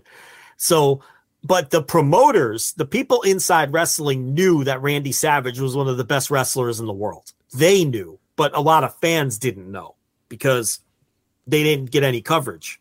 So, you know, he told, you know, that would have been interesting if Randy Savage would have made his way to Mid-South in like 1985. Fucking would have rocked. Right? Good God, that would have been incredible. Good Lord. Now think about this. If Savage goes to Mid-South in 1985, okay, after the feud with Lawler and all that, and he leaves Memphis, and Savage and Poffo go to Mid-South in 85, and they make it to like 86, right? And then they make it to the where he sells. They and Savage ends up with Crockett. Like, you can butterfly effect this to some interesting degrees, right? Because Savage would have fit in like a glove anywhere, especially if he would have ended up with Crockett, like in 87 or whatever, or 88, I guess it would have been, right? 88. You know, so, and who knows, they might have stayed hot if they inject Savage into that whole deal to because he would have, his working style would have been perfect, you know, but I guess it worked out for him at, you know, obviously with the path he ended up on, but it's something to think about. So you go, Jerry Jarrett's passed away at 80. I would say if you're looking to watch stuff this weekend, there's a lot of wrestling going on this weekend, but if you have some free time, just type in Memphis TV into YouTube, I think is probably the way to go, right? Like, is there a year, an era that you tend to like a little bit more? I mean, I just kind of bounce around. I just kind of, you know, pick a year. Like I said, any year in the 80s, you can pretty much pick Memphis and watch a TV from it and get an idea of what's going on. Yeah, I mean, you know, it's or the Andy Memphis Kaufman thing. It's, if you want to go back and relive the Andy Kaufman thing, that's all going on in Memphis as well. So, yeah. You know, probably another important part of Jerry Jarrett's legacy and Memphis's legacy in wrestling is the Andy Kaufman thing, which, you know, has obviously stood the test of time. Many it is a fucking movie all about it, you know. So just an incredible. How about his obsession with Kozlov and bringing him personally to meet Vince McMahon? Do you remember all of that? Yes, that's what ended up breaking up the. That's why he didn't talk to his son for decades. Was he found this guy who I forget what his name was at the time, Oleg Prudius. Oleg Prudius. Do you remember that off the top of your head, or did you look that up earlier? Oleg Prudius. Okay. I remember Oleg, but I remember Prudius, who obviously became Vladimir Kozlov, and I don't know, he just decided that he was going to be his like agent or his I don't know what it was, but yeah, what ended up happening was on WWE.com, like one day there's this picture of Oleg Prudius signing to WWE, and there's Jerry Jarrett, current member of the NWA TNA management, standing next to him. And guess when Jeff Jarrett and everybody else in TNA found out about it? When we all did, going to WWE.com and saying, what? And then everybody asking Jeff, hey, are we like, what's going on here? Did you sell to Vince, or like what the fuck's? And Jeff's like, I have no idea what the fuck is going on, and that basically ended the relationship between the two for years.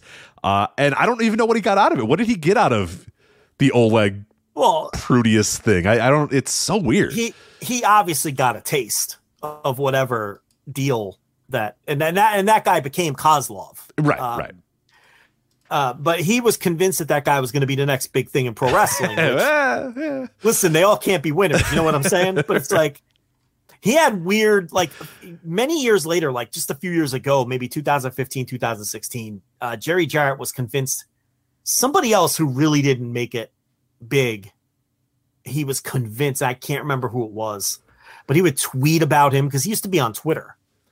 And, you know, he would tweet about whoever this was. He's like, I'm guaranteed he's going to be the next huge TV star. And it was someone else on Kozlov's level who didn't really, you know, amount to much. But, you know, I mean, that's wrestling. You know, you whiff a lot. And Memphis whiffed a lot. You know, I mean, they would throw shit at the wall and see if it stuck.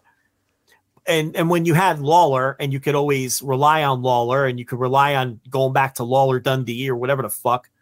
And, you know, you can take chances and on different concepts and different guys. And Lawler had plenty of feuds that didn't work, you know, but, you know, obviously overall, you know, Memphis and Lawler, it was a perfect combination and great success. But, yeah, I mean, Jerry Jarrett hung around even into the last few years, like that whole Jarrett Parsons They had that Roku app with all of the classic wrestling that WWE doesn't own, the whole Jarrett Parsons thing.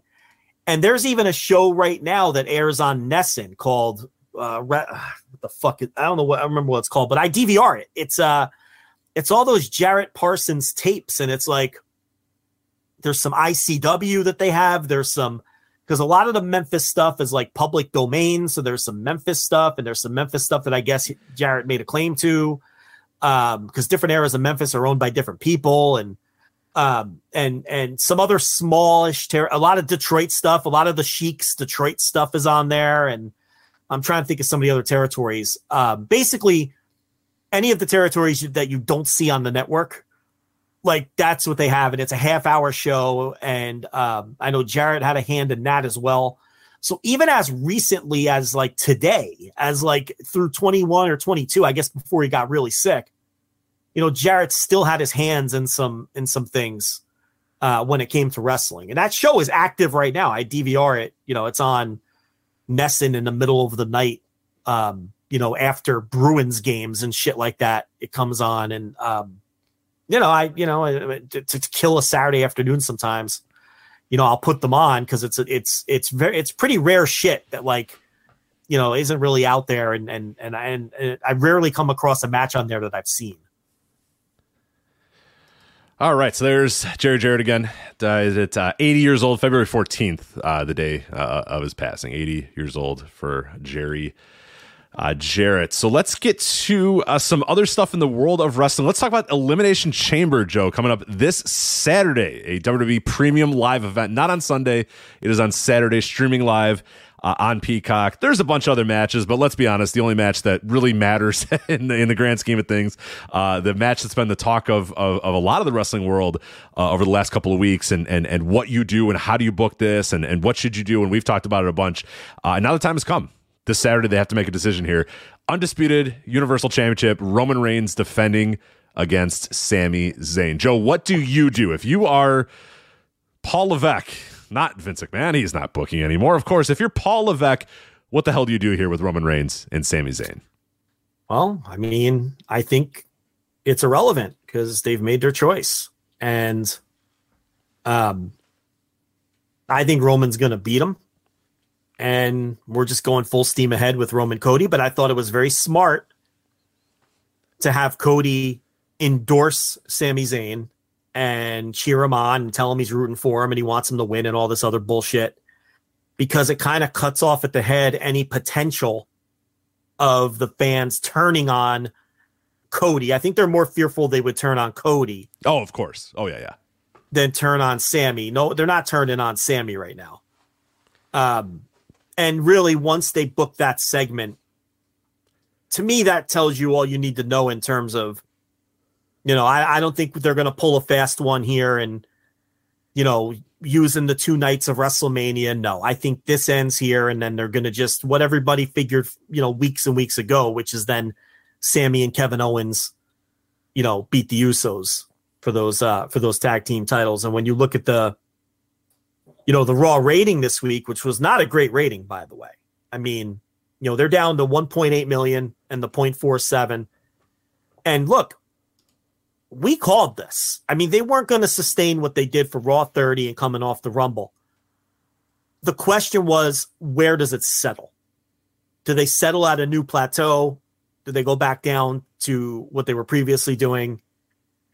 And they're pretty much at the point right now where if Raw drops any more than it did this week from this 2-week decline that they've been, you know, we got to question how hot this stuff really is. I mean, but here's the rub.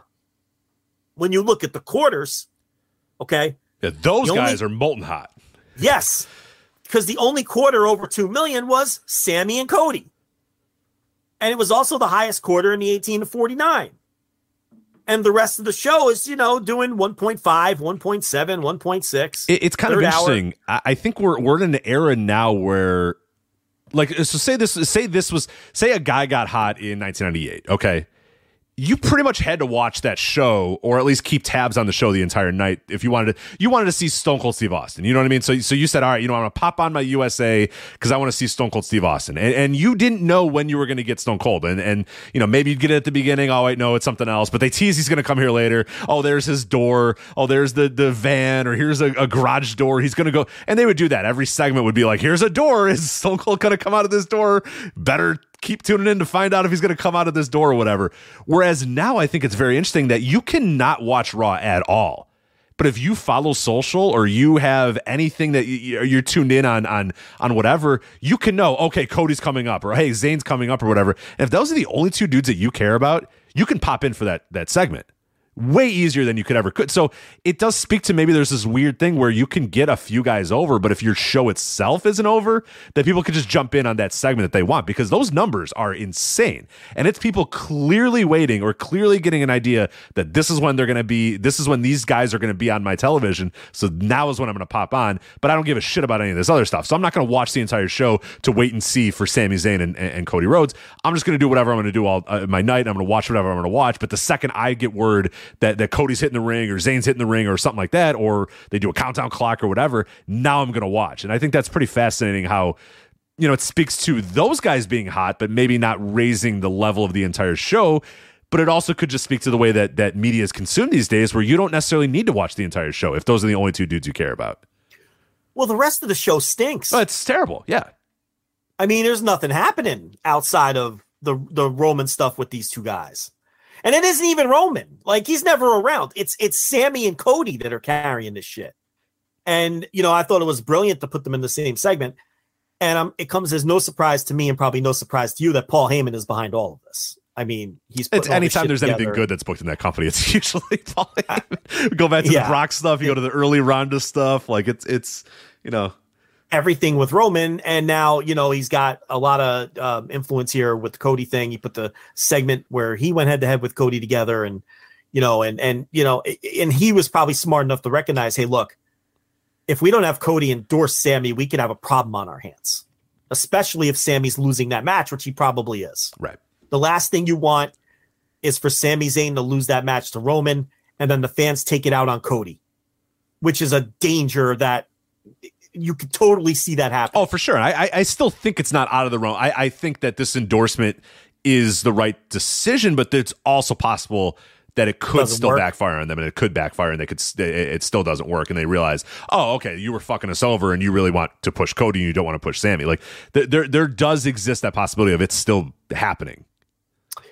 The thing about Cody, though, is he's a star, and he's gotten over, and he comes across like a star, and he comes across like a big deal, and they've booked them well and all of those things. And the other great advantage that Cody has, another advantage that the company has with Cody, is that the hardcore WWE fan, they see Cody as their big win over AEW, because they stole AEW's mascot. Tony Khan came in and he got all these different people to jump, and he kept scoring all these little victories over WWE and all of that. But they got Cody. You know, they got one of the guys who orchestrated the whole deal. They got basically the guy that was the company mascot. And because of that, there's sort of this, it's advantageous to the WWE hardcore fan that Cody get over and stay over, because it's rubbing it in AEW's face that Cody has become such a massive star for them. So there's that added element where I think there's a segment of the WWE fan base that's going to make sure that Cody stays over. Oh, for sure. It helps them in their culture war, as you like to call it. Yes. It's the first scalp that they took back from AEW. And it's a huge one. Yeah. And one of the biggest ones you could take. It's a guy that was literally in a management position or whatever. Listen, that you took back.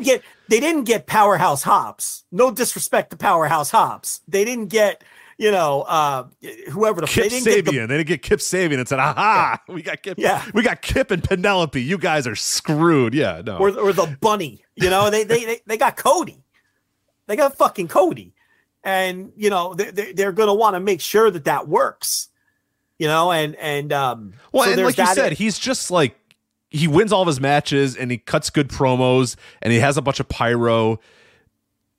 there's not a lot to dislike. You know what I mean? Like they're doing a good job, and it's freaking a lot of people out, and a lot of people can't quite understand or wrap their head around it.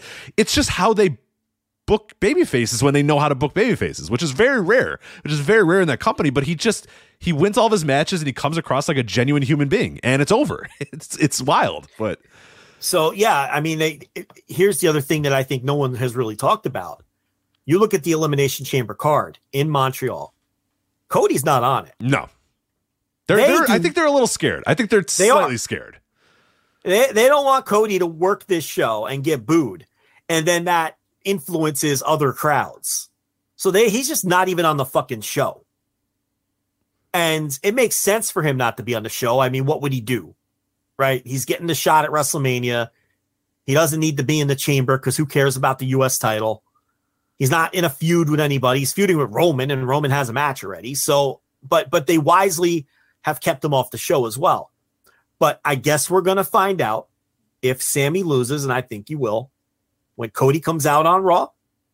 We see if the fans blame him, you know, but the other thing about this, and we talk about this all the time, I don't know if those kinds of fans, go to WWE. They're gone. They don't go to the shows anymore. The fans that were rejecting the product, the Hijack Raw fans, the CM Punk fans, they're all watching AEW, or they just stopped. They're watching AEW. They're gone. They finally gave up, and they're gone. The people that go to these shows now like the show, and they like the stories, and they like the people on the show, and they like the way that the company is booked. So that lessens the chance too. But like you, I cannot completely write it off. I cannot completely write it off either that they turn on Cody, but we'll see. I do think that Sammy is over more than Cody, and Cody is over. There's no denying it. But I think Sammy's hotter than Cody is how I. I agree. I think the long term play and the right idea is to just go with Cody and stick with the story that you want. But if you're trying to ride the hot hand, it would be Sammy. You know what I mean? You would say, fuck it, we're just going to go with Sammy. But we've seen often that doesn't always result in the best. You know, we go back a couple years into the Kofi Mania stuff where everybody was into the chase, and then the second he got the title, they're all like, yeah, no, we didn't, we're not that, and then, into Kofi. You know what I mean? Like, and then it was the same thing with Seth. Seth and Cody both got the stamp of approval, and then once they won the titles, everybody was just like, fans didn't care that much once they won. And I'm not saying that that's going to happen with Sammy, but like it does feel like Cody is probably the more sustainable guy, whereas Sammy, it's like, but. You know, if you want to just say, fuck it, let's just have this really cool, let's end this great story and yada, yada, yada, and all sort of whatever you want to say, you know, this Sammy would be a great way to do it. But I don't think so either. I'm with you. I put it on record a couple weeks ago that I think it's the Uso is going to turn on Sammy, you know, the one that, forget if it was Right Hand Man or I think it was Nobody's Bitch that turned. I forget. Who cares? The one that sided with Sammy is just going to turn on Sammy. And then, it's going to be Sammy and Owens. And the heat will be moved to the Usos and Sammy versus the Usos, and not necessarily Sammy versus Roman. You got your Sammy versus Roman thing right now, but now Roman's on to bigger and better things, quote unquote, the way that they would say it. And now you can do Sammy and Owens. And I don't know if that I think that will get rejected by some fans. Well, I think we'll be a little pissed about that, but who knows? And that's the interesting thing. I cannot wait to see how fans react to this. Like I'm with you that there's no doubt in my mind that Roman's winning this thing. Like I just cannot fathom Sami Zayn hitting a haluva kick or whatever and pinning Roman Reigns and ending this, 700-day reign or whatever. I can't imagine that in my head. So I do they fuck around and do the 2-night WrestleMania thing like we said that you could possibly do that, but I tend to think the easiest story is just have the Uso turn on Zayn and then just move the story over to Zayn and Owens versus the Usos. It's Jay. It's Jay for the record. Jay, right? Who? That's Nobody's Bitch, right? Or Right Hand Man? That's Right Hand Man. I never confused. I had it last week and I forgot it again. Damn it. It's also a thing where when your booking doesn't really matter because of all the guaranteed money, you can make the wrong decision and it doesn't make a difference. Right. Like, who cares? There's nothing at risk here. What's the risk of picking the wrong guy? Especially if both of them work out. Who cares if one would have worked out better?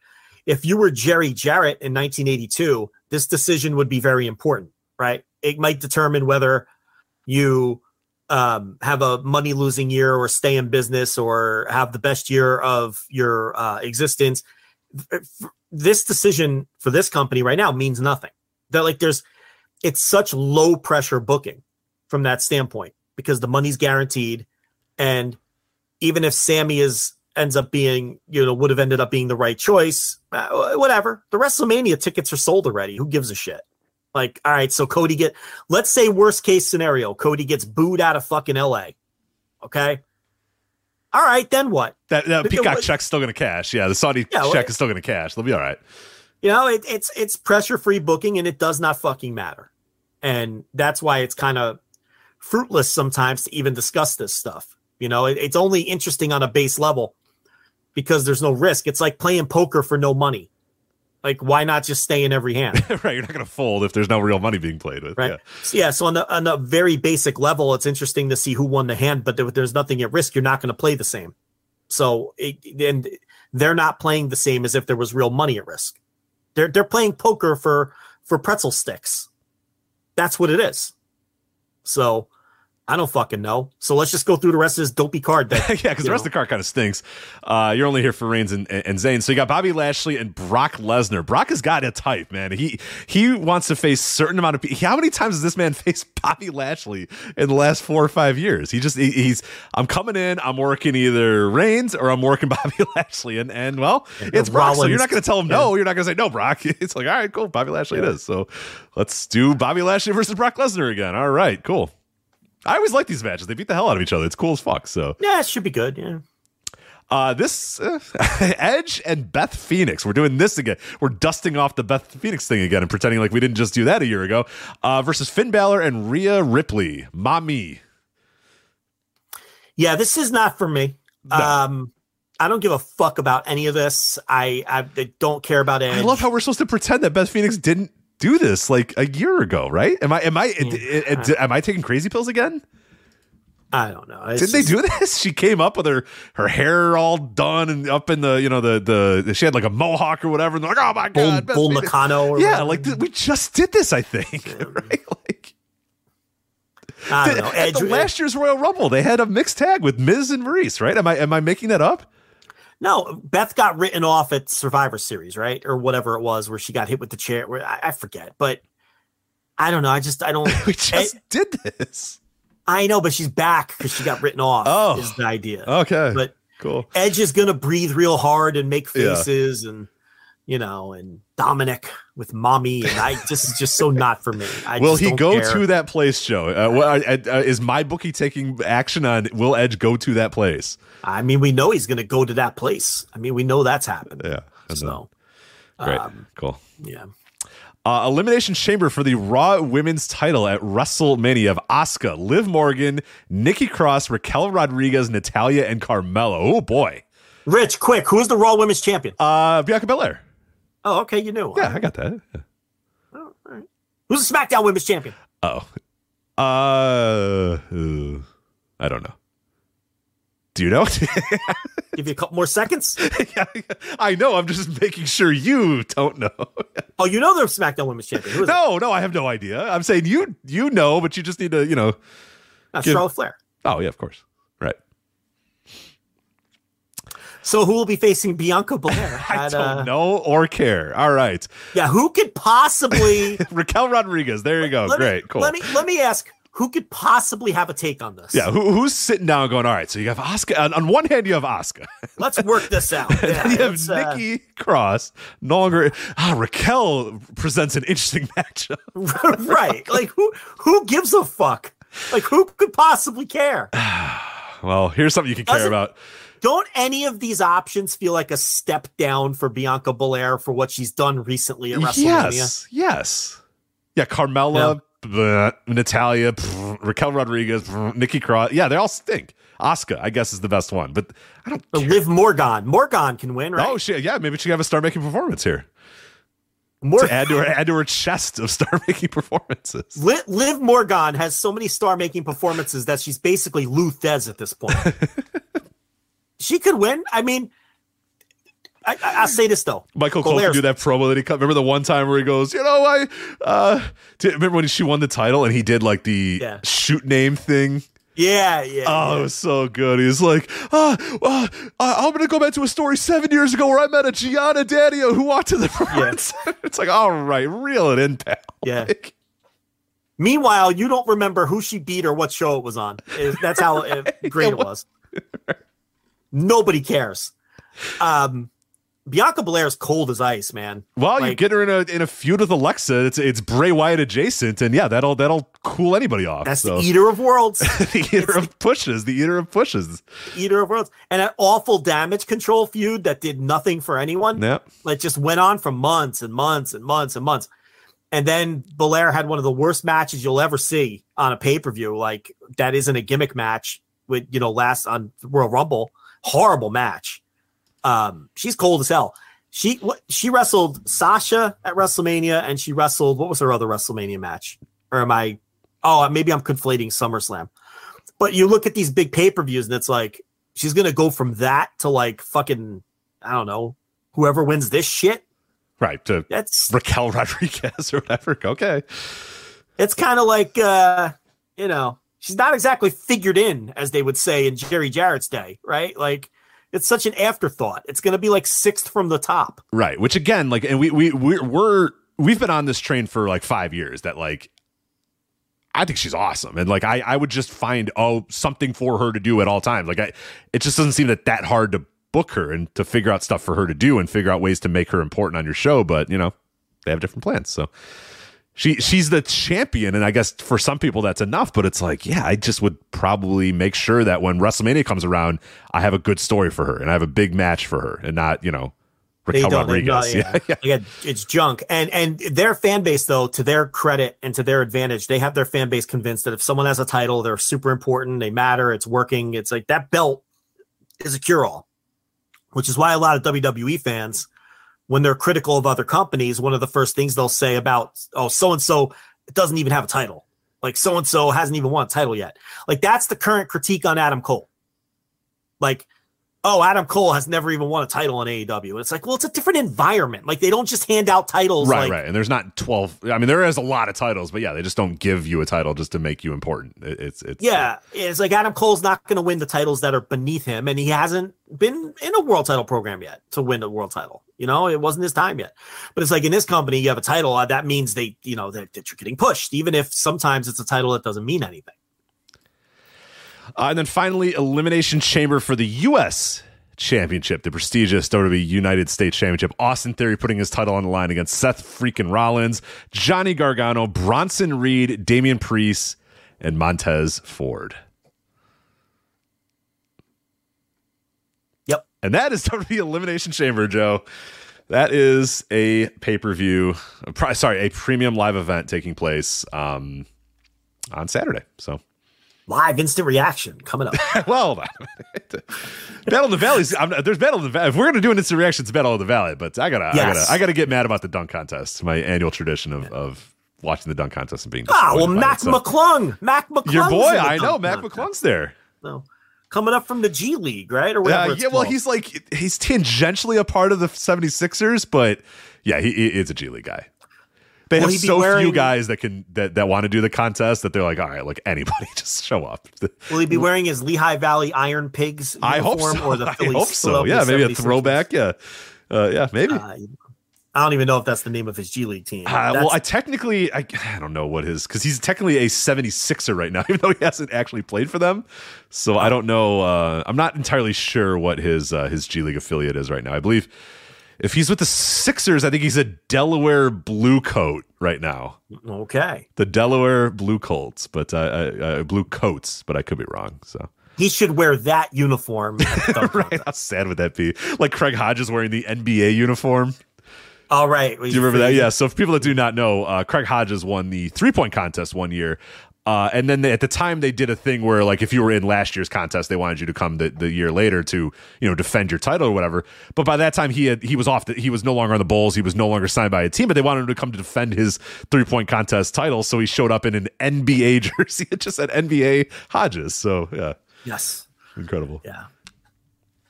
But yeah, hopefully Mac McClung is wearing his Delaware Blue Coats. I have confirmed he is a Delaware Blue Coat. So he could win because people like to see a white guy who's short do dunks. Oh yeah, absolutely. Like, yeah, I mean, he's been a YouTube sensation for 15 years now off of... Yeah. And, like, his dunks are, like, they're good, but they're not great. But it's like, look at this white guy with long-ish hair, and he's dunking. It's just like... And he's 6 foot tall. Right. Every video is like, short white guy dunks with, like, 15 exclamation points. And it's like, in another generation... I'm like, all right, let's see what's up. And he's like, oh, okay, yeah, cool. In another generation, like, Spud Webb could do any dunk. And it just looked incredible because he was 5'6". Yeah, he won. You know, he won a dunk contest just by elevating higher and looking insane. Yeah, right. Now Muggsy Bogues could not dunk, right? He was like I don't think so. No, I don't know if he ever dunked. Yeah, that'd be the greatest feat in athletics if Muggsy Bogues were able to get up and dunk at 5'3". Wasn't he like a legit 5'3"? Yeah, he was legit. Yeah, he was legit 5'3". Spud wasn't that much higher. He's like 5'6" or something. Yeah, 5'5", 5'6", somewhere in that range. Which is still incredible that he was able to dunk at 5'5", 5'6". Yeah, McClung is like 6'1" or 6'2" or something, but it's the white guy factor too. Remember which Barry brother was Brent, the one that I was about to say Brent Barry. Yeah, he did like the worst free throw line dunk. It's just no elevation whatsoever. And yeah, he won. He was, you know, because people were like, look at that guy. He's dunking. So yeah, it always helps. So. He did it in his warm-up coat too. He was like, he didn't take the warm-up. The off. Much maligned, I think, 96 dunk contest, which the second to last one ever when they decided this is going away, and then they brought it back. And maybe they'll do a thing. If Mac McClung wins this time, representing the Delaware Bluecoats, it might be the end of the dunk contest for a couple more years again. Until they say, but now you have to like jump over mascots and do all these. Yeah, a lot of gimmicks, a lot of gimmicks and tomfoolery these days. So but I gotta watch that. I can't be watching Elimination Chamber on Saturday. Come on. Watch the skills competition. I gotta watch a guy throw a ball through a tire. You know. They'll do a layup. All right, let's move on here. That is Elimination Chamber. That is we'll review that next week on the flagship. How about that? No instant reaction, but we'll review it next week on the flagship. But looking forward to it. Cannot wait. All right, let's. We're talking about WWE, so let's touch on MLW. Yes, why is MLW and WWE? Well, yes, because if you remember, if you're a listener to the show, last year MLW filed an antitrust lawsuit against WWE, claiming that WWE was monopolizing the wrestling industry and interfering in MLW business agreements and negotiations. I believe, wasn't it Tubi? I forget what was the streaming network that MLW was supposedly had an agreement with, and WWE stepped in. I believe it was Tubi. Well, Judge Edward J. Davila of the U.S. District Court, California Northern District, did not feel there was enough for this case just yet and dismissed it. MLW founder Court Bauer said of the decision, quote, "Our legal team is already at work on amending the complaint. We have every intention to continue pursuing our case against WWE." Now, what Judge Edward J. Davila of the U.S. District Court, California Northern District did do, though, is he did say that MLW now has 21 days to file an amended complaint if they wish to continue. So not fully dismissed, but more come back to me in 21 days with a better case, and then maybe I'll look at it. But I don't know. It doesn't seem like this is going to have a ton of legs. But we'll see after 21 days and the MLW legal team and their amended complaint, if it has any legs. We'll find out. Yeah. Still an interesting little note there about the MLW thing, but this also gets us into a little bit of ratings. You have nothing else about the MLW lawsuit, right? No, I don't know what else I could add. There's nothing else. Judge Edward J. Davila, he gave us everything we needed to know right there. He'd let us know. So this kind of does get into a topic that we did want to talk about, though. We talked about last week MLW Underground and the ratings. Their debut episode was last week, and of course, it was up against State of the Union address. It was up against LeBron James' record-setting night. So we weren't sure if we got a proper look at what their ratings were going to be on Reels. This week, though, well, we may have had it. So with nothing major taking place, per WrestleNomics, MLW was watched by 73,000 viewers, with 21,000 aged 18 to 49. There was also a West Coast broadcast at 1 a.m. Eastern, and that was watched by 6,000 viewers or 3,000 viewers aged 18 to 49. So you combine those two together and you have 79,000 viewers combined, down 24% week over week. Now, real quickly before we get into the MLW part of that, what we did see, though, is that MLW was probably hurt, or sorry, that NXT was definitely hurt by the State of the Union, LeBron's record-setting night, whatever it may be, because they bounced back in a big way. They bounced back 14% in total viewership and 42% in 18 to 49 demo. So NXT bounced back a lot. week over week. MLW down 24% week over week. What do you make of those numbers for Major League Wrestling? Yeah, so this is basically exactly what we said last week. We suspected that maybe that NXT number was hurt by the other stuff that was going on. And we knew that MLW was going to drop from what I already thought was not a good number. I did think that when you look at WrestleNomics, what they did, what was interesting, because what Brandon did was last week he combined the first run airing with the replay at midnight. And when you combine that, I'm looking for the number now. They did 104,000 total viewers. Whereas this week, when you combine the two showings, it still only comes out to 79,000 viewers. So they were down 24%, even when you combine the two airings. So, and that second airing was is basically doing next to nothing at this point, because it did 73,000 viewers. So they only did 6,000 viewers on the second airing. But they're well under 100,000 viewers, even when you combine the airings. So, and we knew, you know, usually a show will drop from its debut. So I still look, I've seen some people be a little more optimistic or a little softer on the critique of that number last week. But I hold firm that that is not a good number considering the station they're on, particularly since we knew it was going to drop. So this is where that show lives now. They're going to do about 70,000 viewers. They'll probably go even lower than this some weeks. You know, they'll dip into the 60s, maybe even the 50s when it's particularly tough competition or something. No, that, you know, nobody's watching the show now. Look, if Reels is happy with it, that's really all that matters. I mean, it's really what this always comes down to is the network happy with it? But the other thing we don't know is I don't know what their deal with Reels is. Are they getting money as a time buy? Who knows? Yeah. Is it an ad split?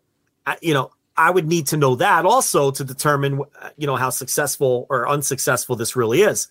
If they're getting paid any amount of money, this is a win. Okay. If it's a time buy, I don't know. I almost rather be on BN if I'm going to do 70,000 viewers. If they're splitting ads, okay. But, you know. Oh, if it's a time buy, I'd rather be on YouTube. You know, I could make some money on YouTube with some ads and other stuff like that. Yeah. If I'm buying time on Reels and I got 70,000 people watching, then yeah, I made a very, very bad deal. Yeah. And I mean, I watched it today on DVR, and you know, I was paying attention to the ads, and they're not super low level. They're not ROH on Sinclair level ads. You know, they've got some real commercials running on this thing. So I don't know. Now the show itself, you know, we had the Enzo Mansour street fight, which wasn't very good as the main event, and I thought it was hilarious this week. They did an angle where Lance Anoa'i, or however you pronounce that family's name, he was like late getting to the building, and he's one half of the new Samoan SWAT team, Rich, with Juicy Finau, who is not Samoan, but I guess that's neither here nor there. Close enough, I guess. And they're managed by Jesus Christ. They're managed by Jacob Fatu, and Lance was late getting to the building, and they did this angle where Juicy's like, nah, he'll be here. You know, he's my boy. I know he'll be here. And Jacob Fatu, of all people, is like, Lance is pulling this again. Not coming to the show. Not that has to be. That's got to be wink, wink, nudge, nudge, right? Has to be. Yeah, yeah. There's no way. That's good television. I like that. Yeah. That is too on the nose. Yeah, Jacob Fatu being like, that dude doesn't know how to make towels. You know? Come on. Yeah, that's just too on the nose. So it had to be intentional. But yeah, I don't know. Well, and then sure. I didn't watch this week, but wasn't there this thing where they spent the whole show telling you that like MLW Fusion was going to be on after, and then it just wasn't? Yes, it got canceled. No, not after, but like the next day. But yeah, they got delayed or something. It didn't air at all last week on Pro Wrestling TV, and this week they aired, instead of a new one, they aired Battle Riot again. The same Battle Riot. They're going to air Battle Riot. They keep airing Battle Riot. Airing Battle Riot. We've seen it. It's, yeah, so nobody needs to see Battle Riot 4 ever again. We're good. We got it. I know. I've seen it many times. We got it. We heard Microman and Enzo. We get it. You know. So yeah, I don't know what's going on with that. They haven't aired a new Fusion in 2 weeks. So and it's very mysterious as to why. Now, this week they did air something, but they aired a Battle Riot 4 again. I don't know. So, you know, never stops. It never stops. It doesn't stop. And I'm sure, like, I mean, Fusion does stop. Fusion did stop for 2 weeks, but otherwise, in totality, the world never stops. And the lawsuit stops. But right. The lawsuit. Yeah. Briefly. Not a stop, a pause on the lawsuit. 21 day pause on the lawsuit. Yeah.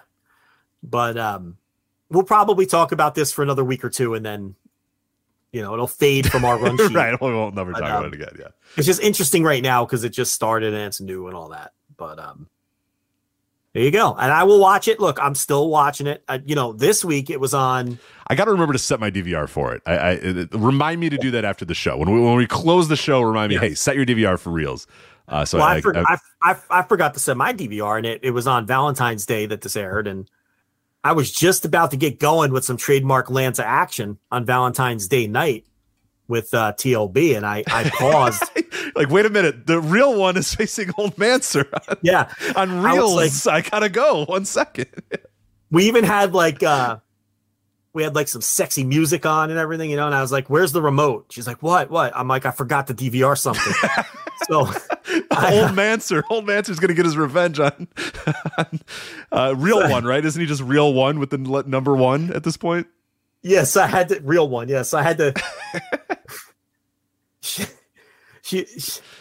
likes to get down to rap music, so I had to change the digital music station that was on. So I had to go on the guide, and I had to cycle through the reels, and I had the.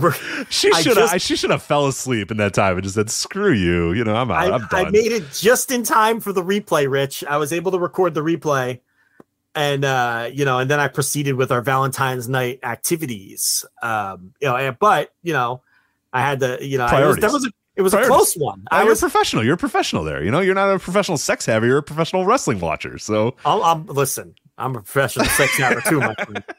I could tell you what went down in this bedroom that night if you really want me to. That was something. No, I'd prefer not. Yeah, but just think about me thinking about Real One and Nance Warner in the middle of and there no DQ. What was the I forgot what the stipulation of that match was. It was a street fight, sir. It was a street fight. You would just in a cold sweat be like, "1 sec, Real One." That's what happened. Like, oh God. Yeah. I stopped the activity that was happening, which will go undisclosed. And I was like, I need the remote right now. Right. Hand me the remote. Yeah. I was like, where's the remote? I forgot to DVR something. And she's like, oh my God. Oh yeah. Yeah. Here. It's right here. And then I took care of it and then got back into the current act that was going on. So that was what happened on Tuesday night in the Lanza bedroom. So just so everyone knows, I got it recorded. And I did get it watched. So that's what I do for this show. Well, we appreciate it. But there you go. That is MLW. And the world never stops. And in a few weeks, it might stop for us and we'll stop talking about it. But for them, that world will never stop. Well, let's get into the world of New Japan Pro Wrestling because there's a lot going on there.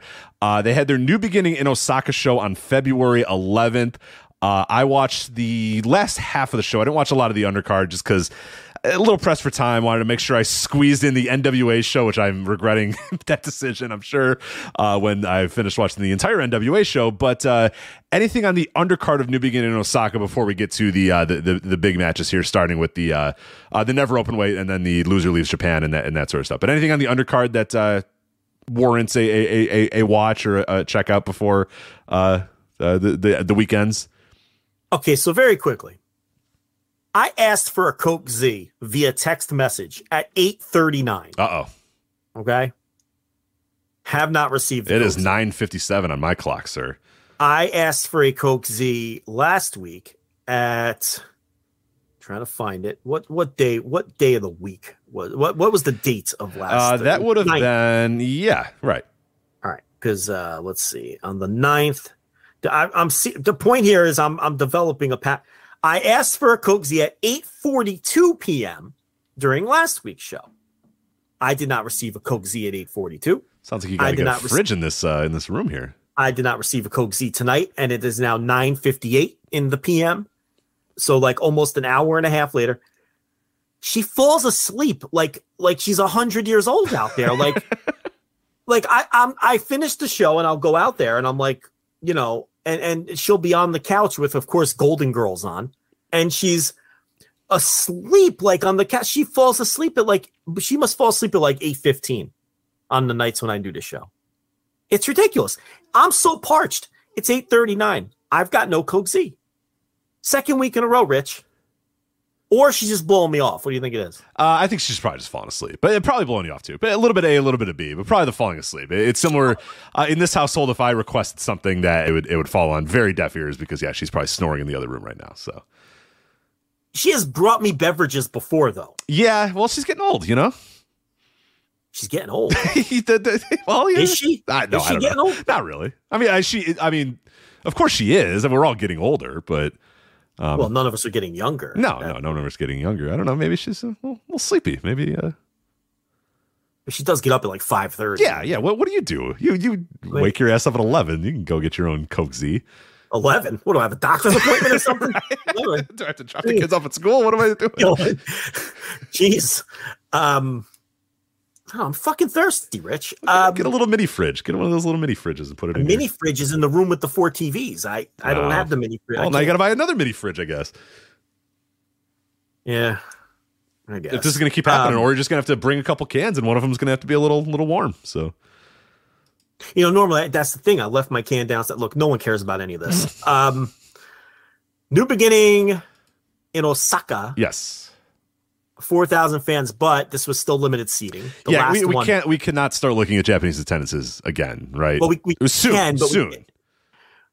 can, but not this one. This one, they lifted the limited seating after the tickets went on sale, and out of respect for the people who bought the tickets before it was lifted, they kept it for the show. Does that make sense? Got it. Yes. Okay.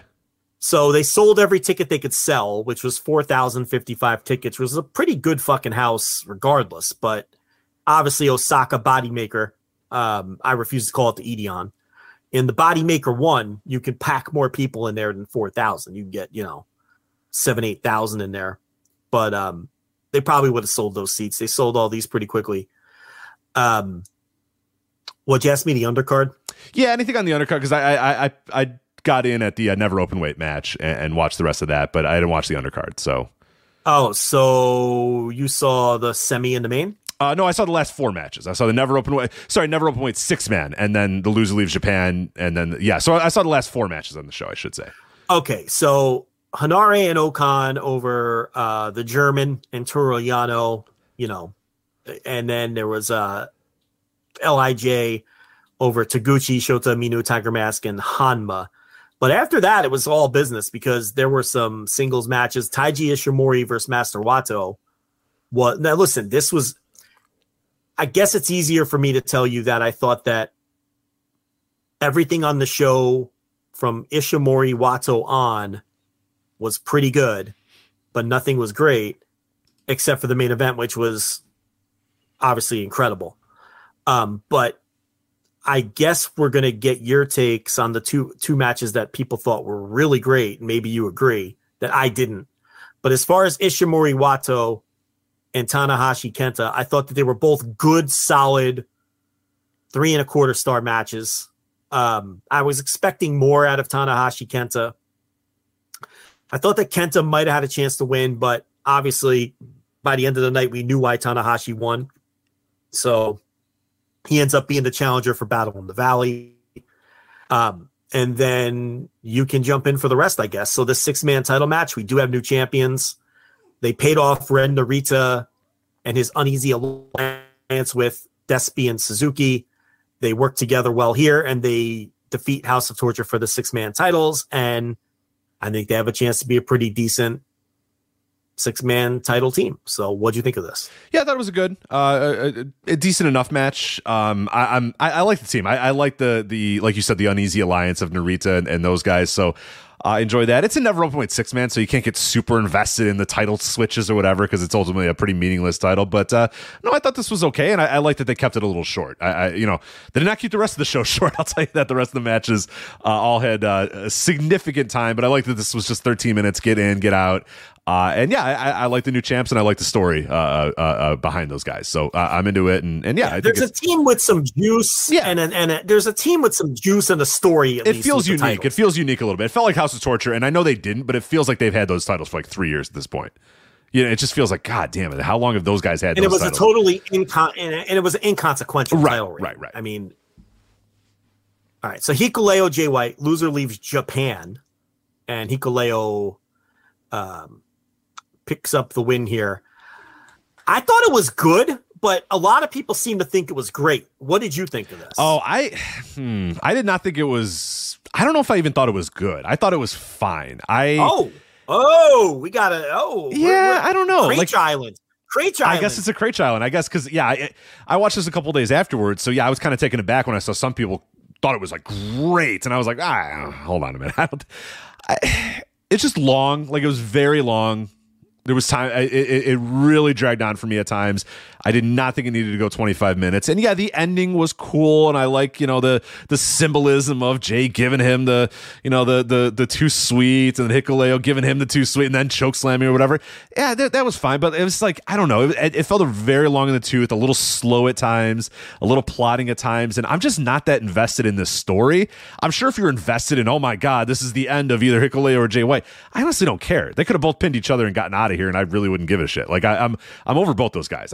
Hikuleo, I'm not seeing it with him just yet, and I figured he'd be along the path a little bit more than he is right now. I just don't know if he's got it all together just yet. And Jay White, I mean, I honestly haven't given a shit about anything Jay White's done in about a year, so it's hard for me to really.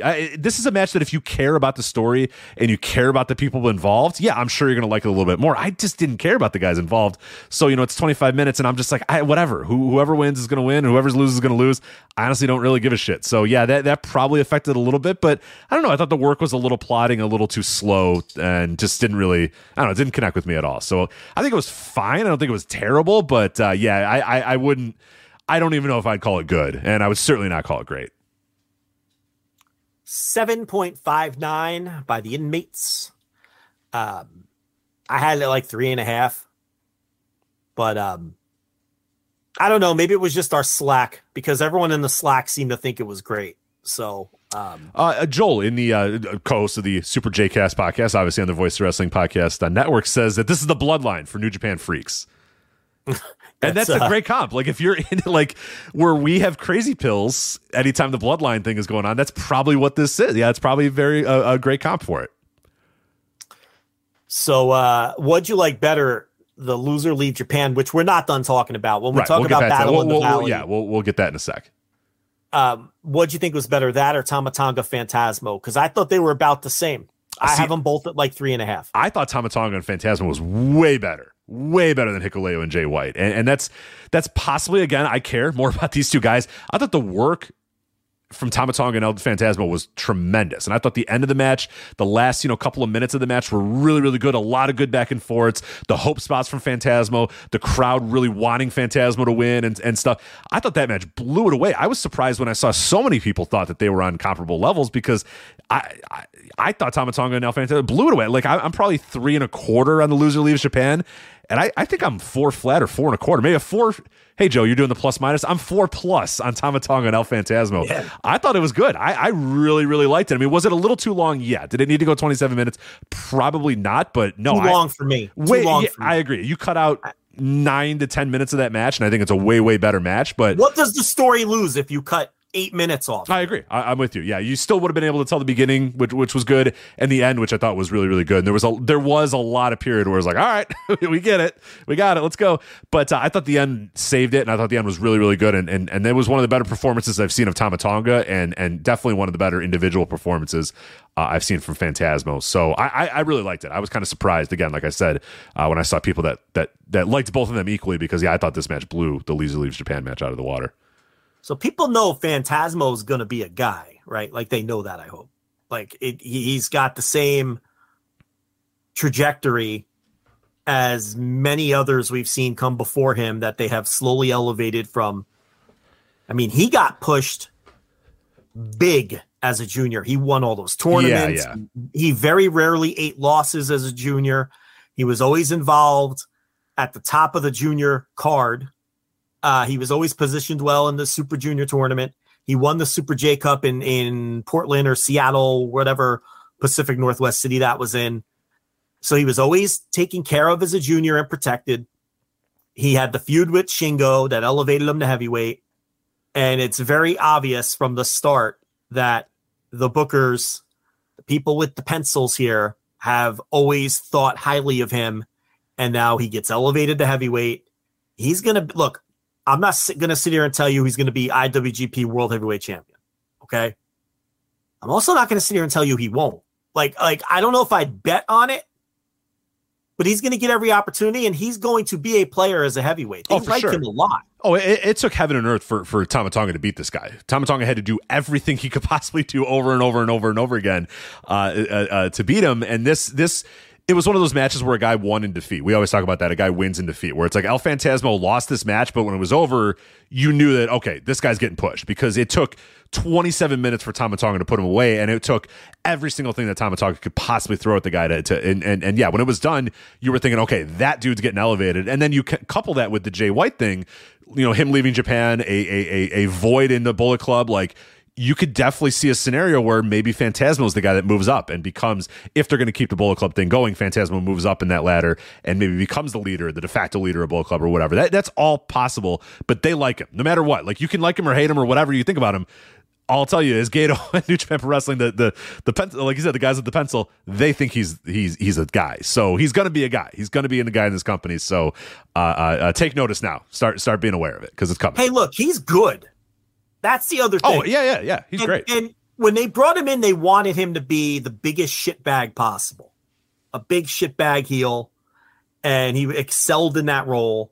But I think it gave some people a negative impression on what he can do. And now that he's kind of dropped a lot of those facets of his act, people see that he's good. And what a lot of people may not know is he can also be a very effective babyface. And when they discovered him, he was working babyface. So they know that too. But he can work at a New Japan level. He's got charisma for days. They like him. He could be the Bullet. Like you said, I think he could easily be the Bullet Club, you know, quote unquote leader someday. No doubt about it. And you know, I don't want to make too many bold predictions, but he's definitely someone they like, who I would look to, maybe not right away, but over the course. Everything's slow in New Japan. We all know that. No one's gotten a rocket pack since Okada, right? Maybe AJ Styles. You want to argue for him? You know, they were even slow with Kenny Omega. Kenny Omega for a year was a junior and doing fucking. Yeah, he was sticking poles up Taguchi's ass, and we had to tell people, no, we trust us. We're gonna be right about this. Yes, he's fucking around right now, but he is going to be the biggest star in this company. He's gonna main event of Wrestle Kingdom. Just wait. We promise it's gonna happen, and it did. And, but, I can't tell you I'm that confident in Phantasmo's trajectory, but he's got, you know, they clearly like the guy, and you could see. If you follow the booking patterns of this company, it's so obvious what's happening here.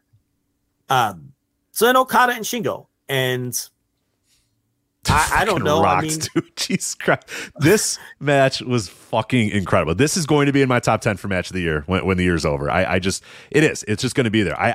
Top 10. It might get votes for number one. It should get votes. I mean, this was fucking awesome. Like this was one of Okada's best performances ever.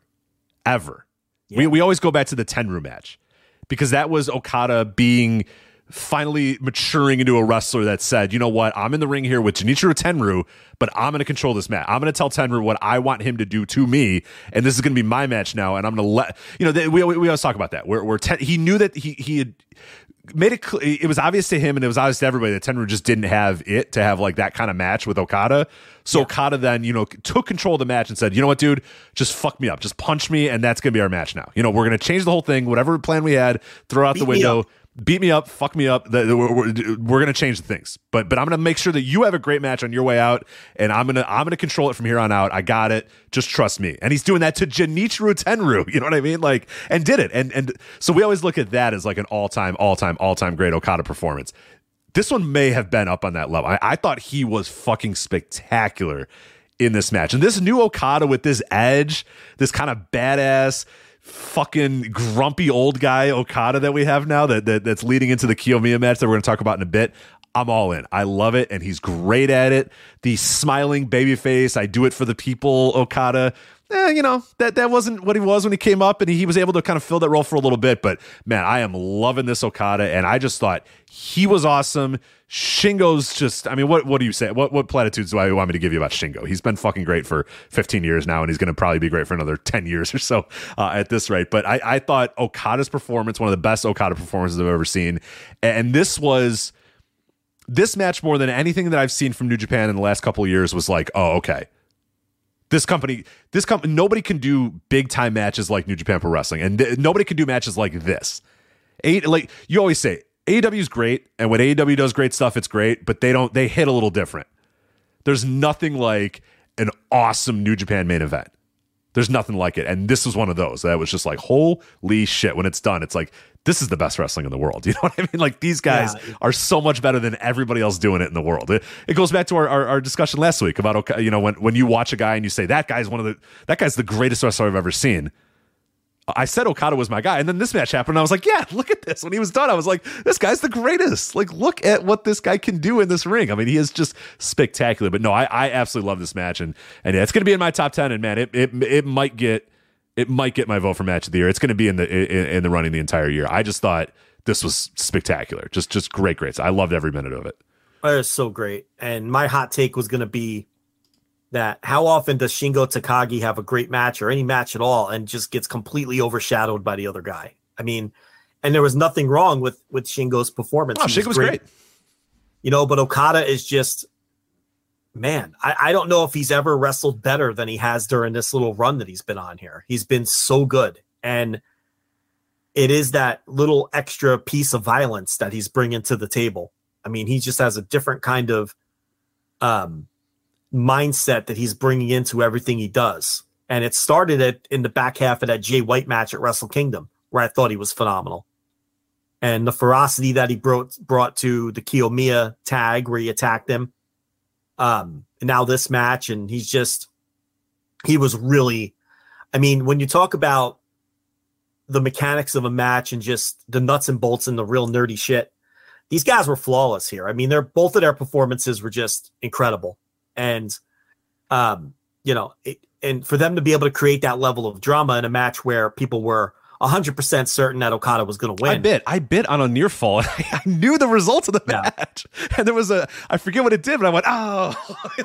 And I was like, wait a minute. I know that Okada wins this. Why did I just do that? I had a visceral reaction. I think it was in Made Japan or something like that. And he got the one, and like Okada, who's just a master of the 2.9999 kick out or whatever, he did it at like the last possible millisecond. And I was like, oh, like I know that Okada wins this. I'm well aware of who wins this match, but it got me still. And man, just a testament to these guys. Yeah, the match was incredible. And it would be my match of the year right now, if not for. Omega and Ospreay happened this year as well, which is. Look, for something to overtake that, it's going to be tough. It's going to be tough. Yeah.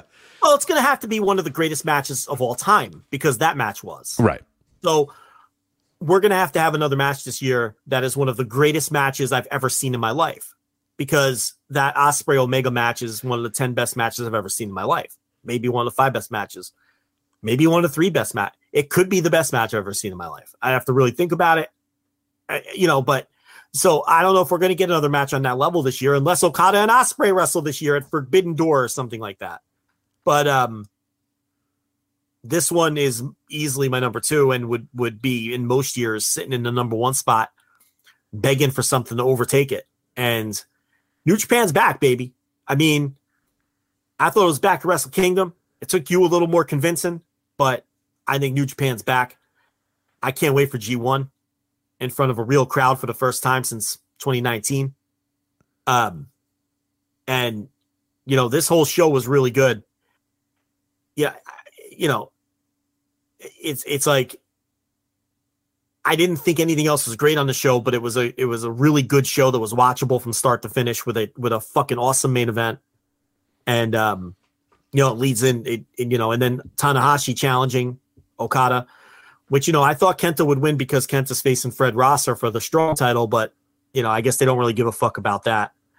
And it's going to be Tanahashi Okada, main event of Battle in the Valley. And I love how Tanahashi Okada has kind of become sort of this go-to match when they go to the United States, which was something that we thought was a good idea at the time when they did it the first time in Dallas, where it's like, all right, we've kind of run this thing into the ground in Japan, but U.S. fans are going to treat it like it's something special because it was the defining match of the Western New Japan fan. Right. It's this generation Steamboat and Flair or whatever. And if you can bring that to a town, if you can bring that to a place, then yeah, you do that because it's just holding it's in such high reverence or whatever that, yeah, you're special if you're seeing Tanahashi face Okada. You know, and I saw them face off in a tag match and I saw a building do, you know, they both tagged in and the whole building stood up and cheered. It was in Chicago. It was at the, you know, the Frontier Fieldhouse in Chicago Ridge or whatever. It wasn't even a singles match, but it was like those two guys got in the ring and everybody in the audience just stood and gave him a standing ovation just for those two dudes being in the ring together at the same time. I mean, that's just it that's the level it's on. Yeah, and it's smart. And, you know, this awful, awful discourse that, you know, Monet should go on last is it's utter nonsense. It's, listen, go away. Go. You know what? If you're new and this is you, just go away. We don't need you. We don't want you. This is Okada Tanahashi, and it's the IWGP World Heavyweight Title. And maybe you can make the argument. Maybe make the argument if it was Okada versus I don't even know who else Minoru Suzuki maybe or something. Okada versus Kenta, right there. Kenta wins, and it's Okada versus Kenta. Yeah, I mean, you know, then maybe, but it's like. It's Okada and Tanahashi. What are we doing? You're not going on after that match, and nor should you. And you could sit here and tell me that Monet sold all those tickets, and she did. Okay? There's no denying it. We talked about it. Monet sold those tickets. But I can tell you right now, if Okada Tanahashi would have been the match, if that match would have been named before Monday, they would have sold the tickets.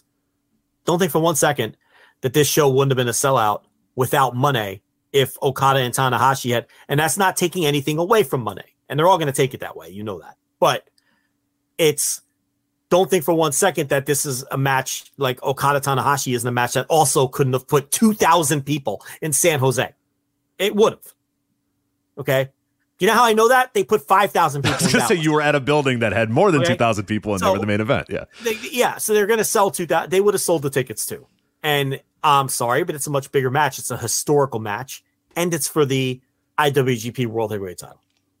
So it should go on last. It deserves to go on last, and that's just the way New Japan does things. Okay, this ain't WWE. This ain't AEW. Take that shit and hit the bricks. Okay, it doesn't. Monet should not main event, and she will not main event. Not this show. And maybe there will be a New Japan show. I'm sure there'll be New Japan shows that she main events. In fact, I'm positive of it. I'd be willing to bet that. You're not main eventing over Okada Tanahashi. You're not going on last. It's not happening. It just isn't happening. It's absurd. And, you know, it's not even something we should be wasting our time on, you know, because half these people are probably 15 years old that are complaining about this. Right. Yeah. But, you know, and New Japan doesn't give a fuck. Either. They just don't get it. Well, they just don't get how the business works. And it's fine. You're new and you don't understand how this company. But yeah, you're not going to main event over Okada and Tanahashi. I'm sorry. No, it's completely absurd. Yeah, it's completely absurd. So to even suggest that shouldn't be the case. Now they're billing them as co-main events, which that's good. You know, that's good. That's important. I don't have a problem with it either. Yeah. Like that's you know, if you want to make this title important, this women's title. And you're paying Monet whatever you're paying her, and you want her to be a key figure in this New Japan Strong rebranding thing, you know, that they're calling the New Japan show Strong in the US or whatever, then you absolutely should do that. And the goal all along was to build this title around her and elevate it and make it important and, you know, show Americans how women's wrestling should be done right. All those goals they have. I have no problem with the co-main event thing. But it shouldn't go on last. It just shouldn't. So, you know, those two matches are set. And we got Sabre versus Clark Connors for the TV title. Fred Rosser versus Kenta for the Strong title. And I really don't know what the future of that will look like with this sort of rebranding. Motor City Machine Guns, who a lot of people probably aren't even aware, hold a set of New Japan titles. will defend the strong tag team titles against West Coast Wrecking Crew. And then we've got Homicide versus Tom Lawler. I'm saving the Kingston White match because we're going to talk about that. Adrian Quest, a.k.a. Young Flago, who does not play. Josh Alexander, Mascara Dorada, and Rocky Romero versus Kevin Knight, Kushida, the DKC, and Volador Jr. A lot of names in that match that maybe should have been in something a little more substantial, but getting them on the card. And then the two pre-show matches, Bobby Fish versus David Finlay, which I think can be a tremendous pre-show match, and Jared Kratos versus Alex Coughlin. So let's talk about Eddie Kingston versus Jay White. Let's do that. Yeah. So a new caveat to that. If you're looking at our run sheet, our topics and run sheet that we put on flagshippatreon.com, it does say, or it did say earlier today, that it was, you know, a match and loser, but now it has been the new caveat of that match is now loser never wrestles for New Japan Pro Wrestling again. I forget it. What was the exact wording that New Japan used? But loser leaves Japan. Well, that was the Jay White. Yes. Now, which one are you talking? Hikuleo. I'm now talking about the Eddie Kingston Jay White one.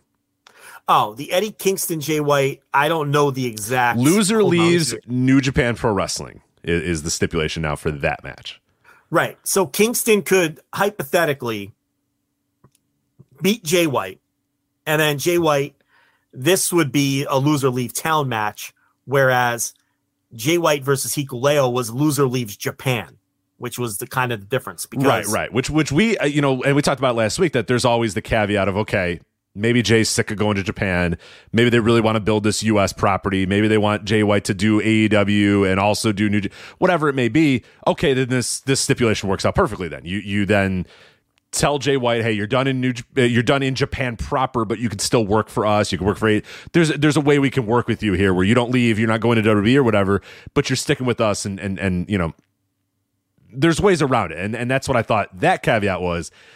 Now it gets a little more interesting with this match, where now it's loser leaves New Japan Pro Wrestling. Jay White told AEW 2 years ago that he had a 7-year New Japan contract. Okay. I believe that he said that because I don't believe that AEW would lie to Dave Meltzer about that. And I don't believe that Dave Meltzer would make that up out of thin air. Would Jay White lie to AEW and tell them he had a 7-year contract when he only had a 2-year contract or or however many years ago that was? I don't even, you know, but it wasn't 7 years ago is the point. I don't know, but that'd be a really dumb lie to tell because all it's going to do is hurt your leverage. You would want all right. Of the you should want everybody to think that your contract's always coming up so you can make more money. Right. So now all of a sudden we're being told his contract is up and he's leaving the company. And first they do this weird thing where it's loser leave Japan. Now they're doing a loser leave town with Eddie Kingston. And Kingston doesn't even work for New Japan. What's odd is, and you know, Fightful reported his contract's up. No other outlet has put their name on that or reported that. Dave Meltzer hasn't reported that, not to my knowledge. Mike Johnson hasn't reported that. Nobody else. There's just so many red flags, and that doesn't mean I'm putting down Sean Ross Sapp's reporting. I'm sure he was told that Jay White's contract is up. So that's not the point of this. The point of this is he says he has a 7-year deal. Now he says his contract's up 2 years later. Now there's that weird stipulation last week, which people took as leaving New Japan, but it was only really leaving Japan. There's the fact that 2 years ago, I reported that he was tired of flying back and forth to Japan, tired of the COVID shit, tired of going to Japan in general. A lot of red flags, and it all adds up to, is it possible? Is there a possibility here that Jay White is just going to be stationed in the United States and they're going to build this New Japan strong thing around him and Moné, which would make sense and make everybody happy? Jay White doesn't have to go to Japan anymore. They have a big star to work their American shows and Jay White along with Moné, and they would build it around those two. I do think that's possible. You know, maybe Eddie Kingston beats him. And he really is leaving. I don't know. Or maybe all of this just work. And Jay White did an interview where he said, oh, I have a lot of possibilities on the table. Impact, WWE, hold on a second. Impact? Yeah, why was Impact first? Why was it first and why wasn't it even brought up? Like, That's not a real option. So do they have Kingston beat him and then do this thing where it's like he's out of New Japan, but it's an angle, and then he pops up in Impact where he's been before?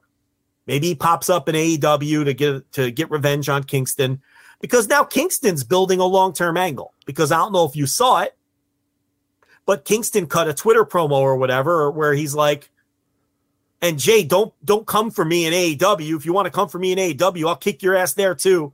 So it's like they're building a program, not just a match, which tells me that if Jay White had one foot in the door in WWE and everybody knew it and he was just finishing up, you wouldn't do that. You wouldn't build a match for AEW, after however this one turns out.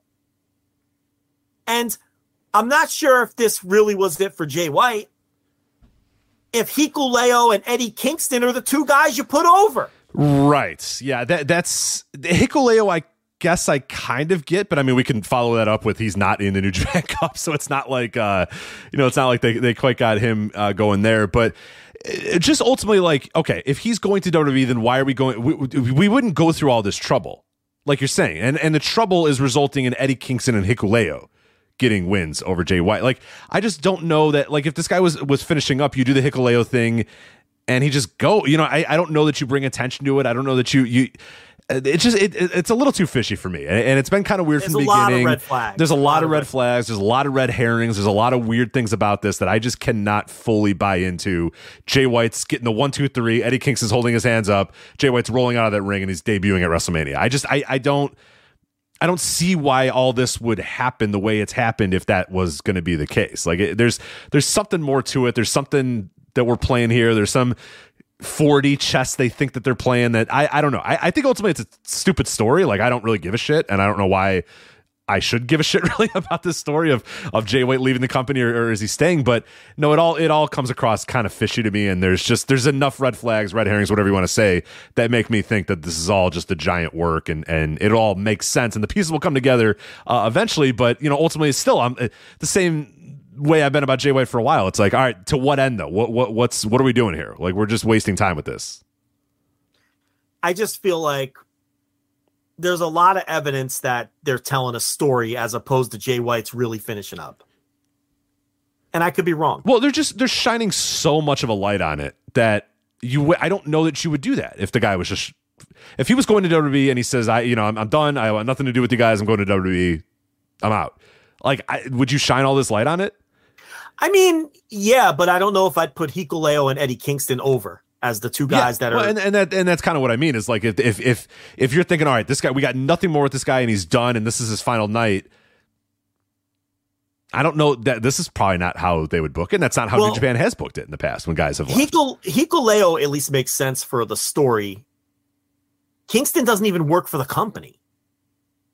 Like, he's not. He's an AEW wrestler who does the occasional New Japan shot in the U.S. That's how we're sending Jay White out? I mean, wouldn't you do it with a bigger angle, a bigger program?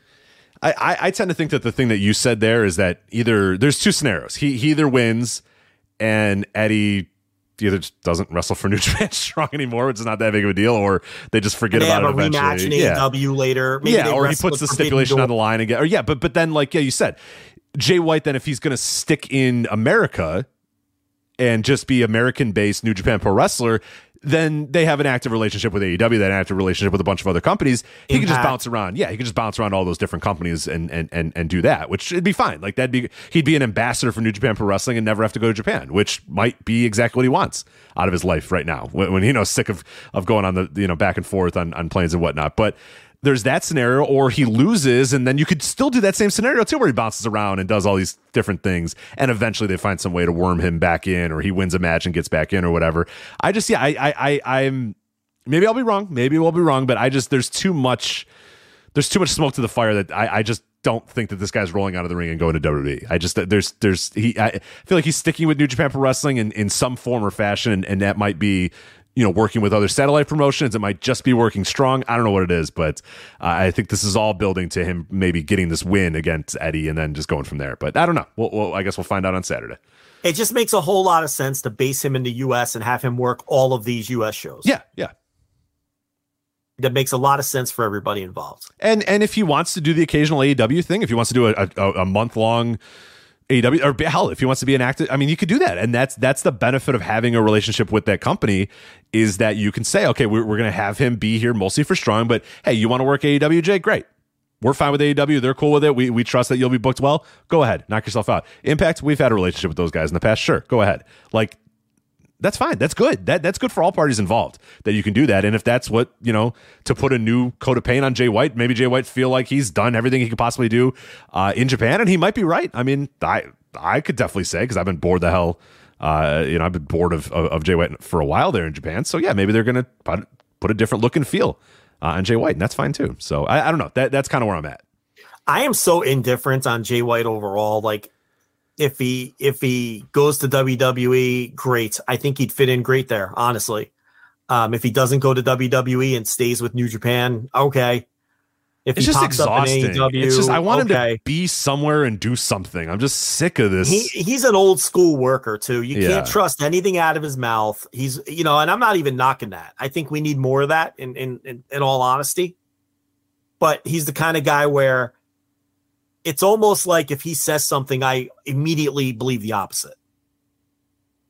You know, that's he's always working. He doesn't, you know, he's, you know, and there's nothing wrong with, again, I think wrestling would be better if more guys kind of had that mindset, but there is an exhausting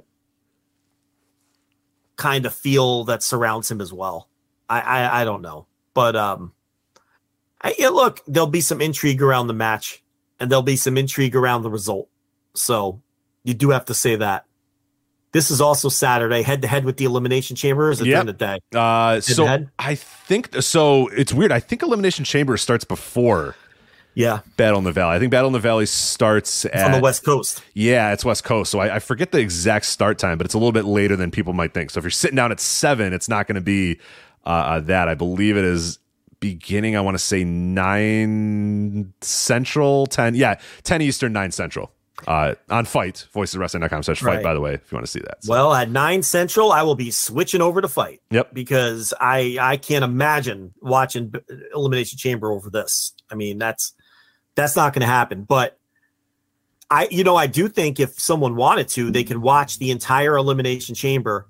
And then pop over. Yeah, you'll get to the business end of Battle in the Valley by the time that's going on for sure. Right. You can definitely do that. You can watch. Yeah, you could probably get the last 3 at minimum of this show after Elimination Chamber ends. It'll be the last hour. So you could do that. And then go back and catch the Battle in the Valley undercard. But I think on Saturday, I will probably be very anxious to switch off of Elimination Chamber and put this on for sure. The one thing with the 4 TVs, for whatever reason, I can't do 2 wrestling shows at the same time. I can't do it. I can't concentrate. I end up watching neither of them for wrestling. I know that makes sense. Well, no, it makes sense to me because you're trying to focus. Because if you had to talk about a baseball game afterwards, you couldn't watch 3 baseball games at the same time either. Yeah, you're right. If you had to analyze, all right, I got to analyze this Reds game for local radio. You can't also be watching the national game and another game at the same. Yeah. But if you're just like I'm watching the games, you know, like you could bounce around because it doesn't really matter. Your brain can just kind of process it and let it go if it really wants. Whereas this, you got to watch and come on here and talk about it, review it, write about it, all that sort of stuff. So different animal for sure. Yeah, I've tried doing multiple wrestling at once, and it's just, I'm like, man, I can't do this. I'm not watching anything.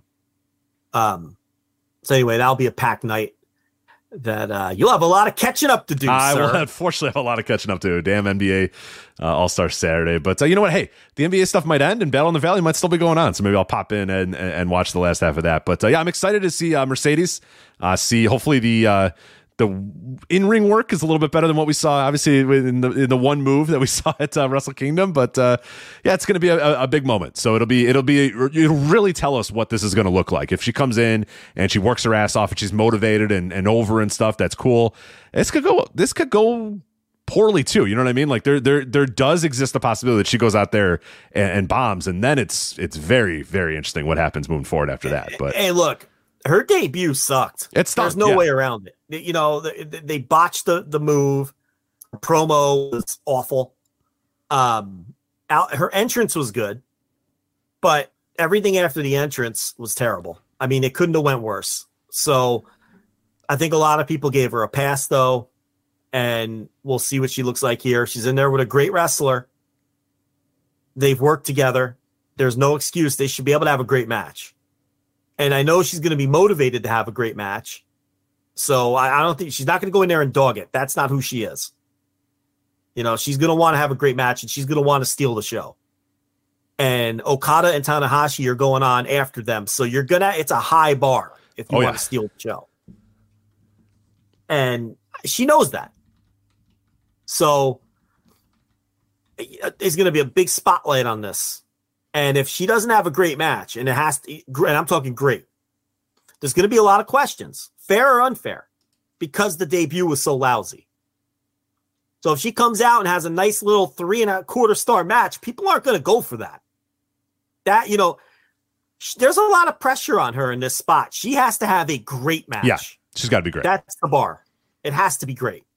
She has to come out. Yeah, a nice little 3.25-star match, or, you know, that's not going to, no, people are not going to. That's not going to cut it. No. It, you know, it's got to be great. And, you know, the WWE fans are chomping at the bit to shit on her, too. You know, not her fans, obviously. Her fans, they're the most devoted fans you'll ever. They'll do anything, yeah. They'll do anything. But WWE fans who feel like that she is betraying them, all those geeks, you know what I mean? They're dying to fucking pick at the bones. You know, so this match has to be great, or, you know, Twitter's going to be a cesspool. Well, I mean, more than usual. More than usual, okay. Yeah, I mean, you know, from the standpoint of the narratives being creative and everything, and, oh, she can't do it outside WWE. She's lost it. She's, you know, she has to, there's really a lot of pressure to have a great match. But listen, this is what she wanted. She wanted this. She wanted this pressure. She's out on her own. She's trying to prove something. I find it hard to believe that they won't have a great match unless she has lost something in the interim. You know, the old ring rust or whatever. Cables versus ropes, like they used to struggle with back in the right, the size of the 90s. Ring. Yeah, the size of the ring, because the WCW ring was, you know, so much smaller than the WWF ring or whatever. So, yeah, I don't know. All right, well, that's Battle in the Valley. Yep. And then this Saturday on Fight, voiceswrestling.com/fight. If you're going to order that show, make sure you use that link. And yeah, we'll cover that next week. And Okada's got another big match for next week. We got a lot to cover next week. We do, yeah. So I was going to touch on the New Japan Cup brackets, but we'll do that next week. We have too much going on this week. We spent an hour and 30 minutes on Jerry Jarrett. It's not till the 5th. We'll do it next week. It's fine. Yeah. If you're wondering, what about New Japan Cup? We're going to talk about it next week. Don't worry. We got it. But yes, Okada has another huge match coming up. It is the semi-main event of Keiji Muto Grand Final Pro Wrestling Last Love Holdout, February 21st, 2023, Tokyo Dome, the final bye-bye, I think. Finally, go bye, please. Bye-bye. Go away, Muto. I believe this is it for Keiji Muto. He'll be in the main event against Tetsuya Naito, but the semi-main event is one of my most anticipated matches in quite some time. It's Okada versus Kaito Kiyomiya, and these motherfuckers want to kill each other. Okada is the best grumpy asshole. This new character that he's got, the new persona he's got, whether it's just for this match or this is what he's going to be for the rest of the year or whatever, or moving forward, I don't know what it is. But God, the build of this has been awesome. Okada just doesn't. If people didn't see the original match, we talked about it a couple weeks ago. Essentially, Kiyomiya tagged in and said, "I want Okada." And Okada was like, "I'm not going to fucking face you. Get the hell out of here." Tagged himself out. Said, "No, you're not on my level." You know, and then later he does tag in begrudgingly and he goes, all right, we're wrestling. And, you know, Okada later in the match has like a kind of a chin lock in, and Kiyomiya comes in and he kicks him in the back a couple times, and Okada's just like, what the fuck's going on? Is that kid trying to kick me? That kid really, he thinks he's a hot shot. He's trying to kick me. All right, cool. And then Kiyomiya goes, all right, well, then fine. and kicks him in the fucking face, and Okada loses his mind, blood dripping from his nose, and he is just an animal ripping at Kaito Kiyomiya and beating him up, and the match gets thrown out in 6 minutes because these guys are just trying to rip at each other and rip and rip. And so, yeah, that was awesome. That's how that match started. And then Okada, the entire time that this match has been building, says, I might show up, I might not. I don't know. This guy's not really worth my time, but maybe I will. You know, they do a press conference, doesn't show up. He's just a complete asshole about all of it. And then he appears, Joe, and you watch this angle so you can touch on it a little bit more. He does appear at a Noah show last week to run in and beat up Kaito Kiyomiya and formally accept the challenge and accept this match that he's going to do here on February 21st. But yeah, how did that angle go? I have not seen I haven't seen the full show yet. I've seen little clips of it, but how did it go, you know, in the context of the show itself? Well, yeah, Kiyomiya beat Jack Morris in a good little match, a shade shy of Notebook for me, but Jack Morris acquitted himself well in what by far was the biggest match of his career. This was also in the Bodymaker 1. To give you an idea of the New Japan attendance, you know, doing a little over 4,000 limited attendance, Noah did 2,092 in the same building. Okay, so that was a good number for New Japan with the limited attendance. And Noah continues this pattern of anything that's related to the Muto retirement tour does very well. And this dome show is going to do very well. It looks like they're going to announce a number a little bigger than Wrestle Kingdom, but we'll see what the real number is. And anything that doesn't involve the Muto retirement doesn't do as well. And that's a huge concern for them. They don't do that well in Korakuen. In fact, they put up some pretty lousy Korakuen numbers, in all honesty. You know, and this show only did a shade over 2,000 fans, which honestly, you know, you go back and look at Kaito Kiyomiya's first GHC run, you know, under the old ownership and everything, that's not far off from numbers that they could have done previous to that. So there's a little, and if we wanted to, we could do a deeper dive on Noah attendance. We don't have time tonight. And maybe I'll do something like that for the paywall, because I think it's interesting, because when Muto's gone, he's gone. You know, and if they don't talk like Hiroshi Hase into coming back, and that won't be at Muto's level anyway. And what are they going to turn to here? You know, if Kiyomiya hasn't effectively gotten over. Now, if Kiyomiya beats Okada, I mean, shit, that's going to be huge. Would New Japan go for that? Doubtful. Why would New Japan allow that? Right. They probably should, because I think it would be a really, really cool. I don't think Okada loses anything by that. It is risky. You gotta have it pen and paper that, okay, if Okada is gonna lose to Kiyomiya, we need this match at this time, and this is the result, and we're gonna do the rematch. It's gonna be on one of our shows. There's a lot of ways that you can do it. It's risky, but I do think it might be a cool idea to do with somebody like an Okada, who I think is pretty Teflon. I think you can kind of fuck around with Okada's wins and losses at this point and be okay. I think it would add to that edge that Okada's had. It will add a little bit to a future rematch if they do it. But at the end of the day, it's still Okada. It's still Kiyomiya. It's still New Japan is in the driver's seat of this thing. Make no question about it. Absolutely. We're bringing our big star to your show for you, but it's because we're being nice. And honestly, I mean, look, at least for Western fans, Kiyomiya Okada's the match, not Muto Naito. Right. Not Muto Naito. You know, maybe not in Japan, but for people listening to this, more people are jacked up for this Kiyomiya Okada match because it's been built so well. So anyway, Okada comes in after Kiyomiya wins, and he comes in from the crowd and he delivers a Rainmaker and gets booed out of the fucking building. I love this so much. This whole angle is so good. The Noah fans are irate that Okada pulled this shit. That's going to be a hot match in that dome. Now, look, Okada has disrespected Kiyomiya every step of the way. I'm never wrestling that geek. A year ago, who is he? I don't know his name. Like, you know, right through to, you know, the disrespect in the lead up to this. Now he jumps him. And then the promo was something to the effect of, listen, you little asshole, you want a match with me? All right, I'll give it to you, as his dead body's laying there. Like, just total disrespect. And from that standpoint, traditional pro wrestling booking says that Kiyomiya wins the match, right? That's how you do these things. But I just can't wrap my head around that. No, I mean, we just had a scenario happen a couple weeks ago where you and I both thought, well, you know what? Or at least I thought. I was like, man, I think Kano's probably going to beat Naito the way that they've built this up, where Naito said, you're a fucking geek and you're not on my level and you don't belong or whatever. And then Naito just beat the guy. And it was like, oh, all right. Well, nevertheless. Yeah. And it's like, I just can't wrap my head around New Japan going for that. And even if Okada gets his win back on one of their own shows later on, the only way that you can rationalize it would be when Kadani and Tsukubayashi talked about how coming out of the pandemic, wrestling has to come together and help each other to crawl out of this thing and get back to where we were.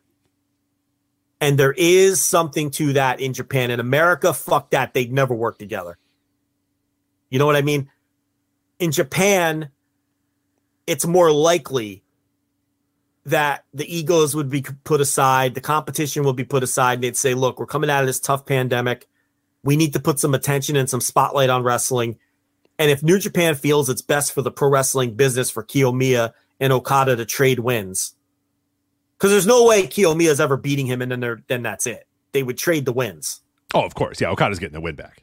Then that's the only way I can see it, and I still have a hard time with it. Yeah, I think that it would be smart for them to do that and to build and say, okay, it's going to be better for all of us. It's going to be better for New Japan. It's going to be better for Noah. It's going to be better for Japanese wrestling in general, just the business of Japanese wrestling.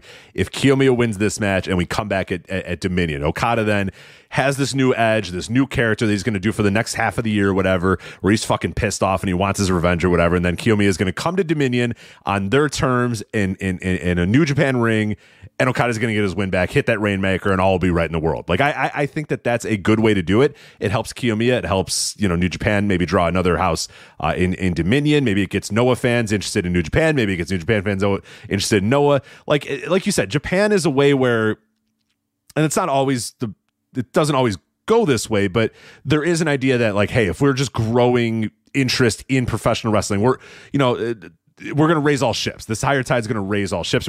Whereas in America, it's like, fuck you, we want to put you out of business. You know what I mean? Every company wants to put every other company out of business. Yeah. The end goal. WWE would love to put AEW out of business. AEW would like to do the opposite. They would never look at the, you know, post-pandemic and say, you know what? Let's work together to try to get more people watching wrestling. It would never happen in a million years in America, but in Japan, it does, and it has happened numerous times. Go back and look. Anytime you see a swath of random, like, joint shows, it's probably that the business is in the fucking tank. You know what I mean? Or something's not going well for the companies that are doing this, and they'll do that. They'll dust it off. And this used to be commonplace throughout the mid-2000s. You go back and look at mid-2000s, there's a lot of, hey, this company and this company, hey, they're coming together for a show or whatever. You know, that, usually not good. It's usually a bad sign. It's usually that we're trying to raise both, you know, get both companies a little bit, you know, more publicity. So I think there's a way to do this that it works out okay, and it ends up being better for both parties. But you're right, it does seem, it's hard to get in the headspace that Okada's not just going to hit that Rainmaker 1, 2, 3 and shove this guy out of his ring and do the Rainmaker pose in the middle of the ring. It's just hard to believe. It wouldn't hurt him to trade wins at all. I mean, no. I agree. But it's be hard for New Japan to let that go because they're in the driver's seat so clearly. Yeah, and look, it's there's a way for Kiyomiya to lose and still come out a winner. It's pro wrestling. We've seen a million times. There's a way where he can lose the match and come out better for it. But if that were the case and this were planned out long enough in advance, I would have made sure he wasn't champion when the match took place if I were Noah. But Noah is booked so poorly that who knows if they even care or are thinking about that. So, but if it were me, and I knew Kiyomiya would be losing to Okada, I wouldn't have any problem with him doing it if he wasn't my champion. Because, again, even in defeat, he can come out ahead. But as champion, that kind of makes it it's a sketchier situation to me to have your champion lose to the other guy's champ. But New Japan has the high ground, and if they want to put as many people as possible in this dome, and they felt that was a super strong semi, and it is, maybe make that concession. And maybe New Japan says, look, here's the other piece of it. Maybe New Japan says, all right, if you want Tetsuya Naito for Muto and you want Kazuchika Okada on this show, here's what we want. Okada to pin Kiyomiya center of the ring. Right. And then what do you say if you're Noah? Oh, especially Noah. I mean, they'll gladly give that guy up. Well, you don't even have a choice, because then who does Muto face in his retirement? Right. And again, it's another thing of Muto kind of running the show there. And if he wants to face Naito, you got to do whatever you can do to let that happen or get that to happen. So yeah, because you don't have anyone big enough for Muto to face in his retirement. And then what does Muto do? He gives that match to New Japan. Right. Muto goes to New Japan and gives them his retirement match because they have the opponent he needs. Right. So it's what really is happening here is probably we're all overthinking. It's Noah's between a rock and a hard place. You want Naito? Okay. But Okada is pinning Kiyomiya center of the ring. That's the only way we're doing this. So right. It's very possible the end of the result is that Okada does the Rainmaker in the middle of the ring, but then after the match, sticks the hand out, put her here, pal. You've earned my respect or whatever, little kid. And then he does what the jerk in the main event never did. Right, yeah, because he'll do that. He'll pick him up off the mat, raise his hand, put his arm around him, pat him on the head, whatever it is. But yeah, he's not going to get out of there in 2 seconds and roll him out of the ring. Yeah. So look, it's super intriguing. I can't wait. And then there's Muto Naito, which. As far as Muto and his limping around and he's all hunched over and he can barely move. He's a fucking worker. People are like, he's going to go into this match and he could barely stand. He's a fucking worker. He's a pro wrestler. Go ahead. What do you got? I got two theories on it. Number one, getting pushed around in the wheelchair and he's all hunched over like he's 80 years old. I think that was all just in case the ticket sales didn't look good. Oh, you think he was ready to back out? And then he could back out. Yeah, I love it. He's a worker. No matter what your two are going to be, it's because he's a fucking worker. But. Oh yeah, he's absolutely. There's many just scuzzy carnies left in the business, and I mean that in the best way possible. Like scuzzy ass carnies. He's the Hulk Hogan of Japan. Oh yeah, for sure. So it was either to give himself an out if he didn't like the ticket sales, and the other piece of it is. He's not hurt nearly as bad as he's letting on. So then his performance could be lauded as a miracle. Yes. Yeah. Well, my third theory too, is that he's a carny worker. So he might, go in with all that. And then if when he loses the match, just go in and say, I could barely walk. And perfect number three. Right. He beat me, but I had to struggle through like Hulk Hogan, who tears every muscle in his back. He beats Andre and slams him, but he tore every muscle in his back doing it. And he didn't know if Andre was going to shoot on him or not. It's like, shut the fuck up. Just shut off. Yeah. Muto's completely full of shit. Right. I mean, it's just. I can barely walk. My hips. Okay. It's an excuse for losing.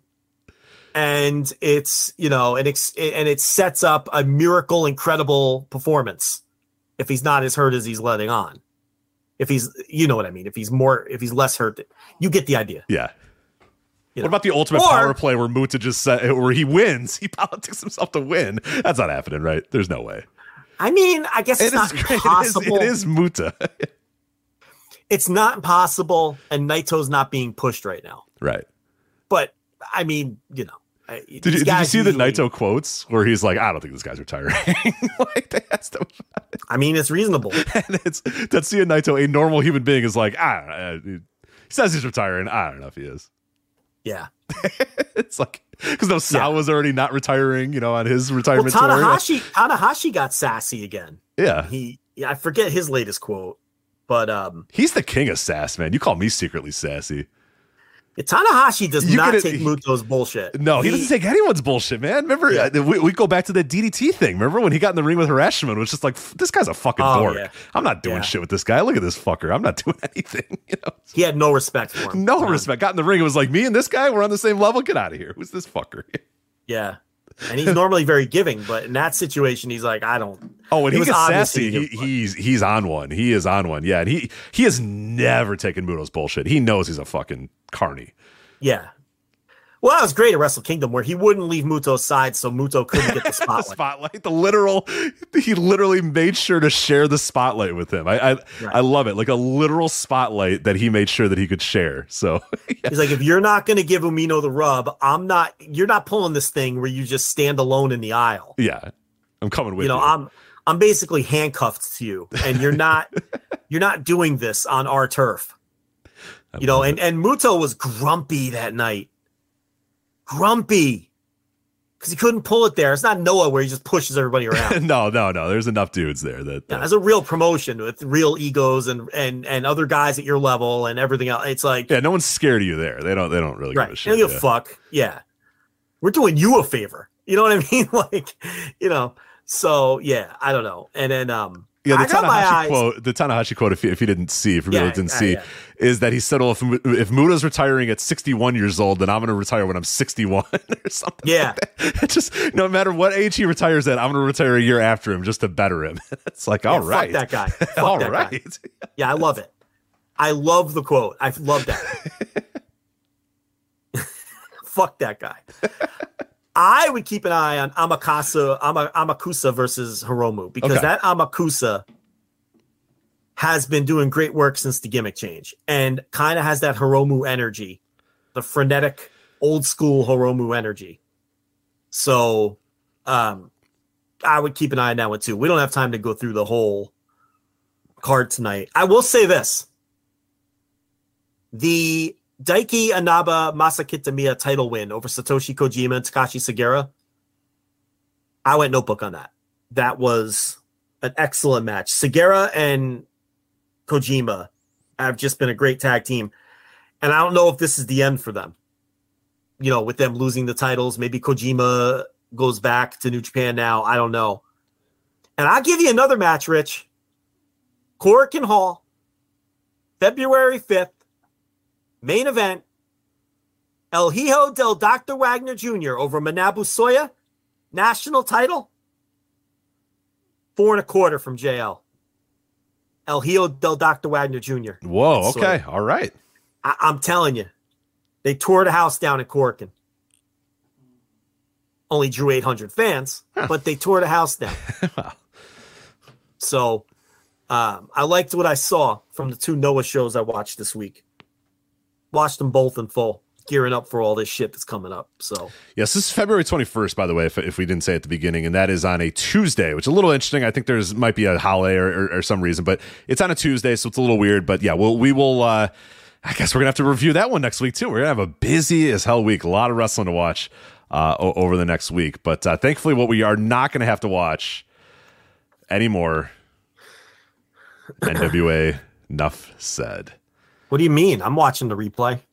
And really, enough said. I think I'm good. I think I've said enough right there. You didn't like the show? Joe, I did not like NWA Enough Said. No. Why not? Well, everything was not good. Yeah, that's kind of why. I mean, everything was just, it was just boring. It was just bad and boring. Nothing. I mean, when Angelina Love might be in your match of the night, like how right? Well, I mean, I enjoyed that match. That's what I'm saying. But like Angelina Love is potentially in your match of the night. Doesn't speak highly of the rest of the show. I don't know about potentially. I think definitely. Definitely. You're locking it in. I mean, I'm looking at the list and I think I'm locking it in. I hedged, but now as I'm recapping it in my brain, I guess I shouldn't hedge. That was definitely the best match of the night, right? No DQ, so they had the shortcuts. Yeah, but you need to with Angelina Love and Camille rocks, dude. Camille rocks, and it's so funny that we live in a world now where like everyone just goes out of their way to try to praise women's wrestling, way even when it doesn't deserve, just because like you have to do it. You know what I mean? You have to do it. Yeah. You have to do it. But nobody praises Camille. Nobody watches Camille. Nobody praises Camille. We talked about it in the PWI where like they were ranking some women in like the top 10 or whatever based off kayfabe and all that sort of stuff. And we're like, well, fuck it. Where's Camille? Camille kayfabe wise is like the best woman in the world. She's been the champion forever and she's really good. And she goes out there and delivers. I mean, she delivered a good match, a match of the night with Angelina Love. Now with that said, not exactly Minami Toyota, as you like to say, but it was a good match, not necessarily, Dream Slam out there, but it was good. It was like a pretty damn good match. But yeah, Camille kind of rocks and just never gets enough love from people. You know what else was legitimately good and was either the best or second best match was Odin Sin versus Joe Alonso on the pre-show. No, I know you didn't watch. Believe it or not, I did not watch any of the 4 pre-show matches from NWA. I got. You know, the pre-show kind of rocked. It looks. I mean, there certainly looks like better matches than. Look, the Dak Draper and Mims wrestled Jack Stane and a man that I'm not familiar with, Blake Troop. Blake Troop, yes, the Outlaws. He was an MMA man. Like okay. He had MMA shorts and was doing MMA stuff, and that was a tight little tag. Dak Draper looks great in the NWA. I think I've mentioned that before. Good thing he's on the pre-show then. Right. And then Odinson and Joe Alonzo. I mean, they just had a kick-ass match. I mean, we were on the Discord in the NWA channel, and we were all like, wow, this pre-show kind of rocks. I didn't see La Rosa Negra versus Missa Kate. I didn't see that one. I showed up a little late. And then they did the Mercurio and Natalia Markova versus Genocide and Max the Impaler. I'm a big fan of Genocide. I think Genocide's got something. And they did make it a point. This was not mixed tag team rules because Genocide and Max waived the mixed tag stip because they weren't scared of Mercurio. Yeah. So Mercurio does the fake Italian bit. It's very offensive to me. Anti-Italian. You know, yeah. It's anti-Italian discrimination. It's but yeah, the pre-show was pretty good. The show itself, I mean, it's like you said though. It's not. Listen. I honest to God, I don't know. Bad isn't really the right word. It's not bad. It wasn't bad. It's not bad. It's boring. It's just boring. Yeah, it's just not good, and it's boring. You know who else I like? Because I'm going to try to be positive. Thrillbilly Silas has really grown on me. Yeah, okay. Yeah, I like Thrillbilly. The Pollo Del Mar of Thrillbilly Silas duo is pretty solid. That act is good. It's fun, yeah. It's a technical and a loud hillbilly dude. Yeah, it kind of works. Exotico, you mean. Exotico, yeah, sorry. And with this hillbilly, it's like opposites attract or whatever. Yeah, it kind of works. But his work, even on the weekly show, he has this the thrill ride he calls the finisher, which is a great finish, and I didn't think he could get Kratos up for it, but he did. Actually, that might have been the match of the night because that was with the you want to talk about Kratos bleeding buckets afterwards? I don't know what happened there. Good, the Muda scale was broken. I mean, Kratos was just. He left fucking a lake of blood. Yeah, behind. So all he did a thing where he got hit on the top rope and it was an exposed buckle. And then all of a sudden, you could hear like the announcers are like, whoa, Kratos is blood. And he is just gushing blood. Like, I don't know what he did. I don't know if he what was going on. Bladed too deep or something. Yeah, he bladed too deep or he cut a vein or something. I don't know, but he's fucking drenched in blood in seconds, like right away too. They cut the camera and they go back to him and he's just a completely Crimson Mask. Yeah, this is Muto scale for sure. Good God. Yeah. So I have to read you these. Did you see was the EC3 stuff on the pre-show or on the show proper? Fortunately it was on the show proper, yeah. No, but I mean the promo. Did you see his promo? No, I did not see the promo. No.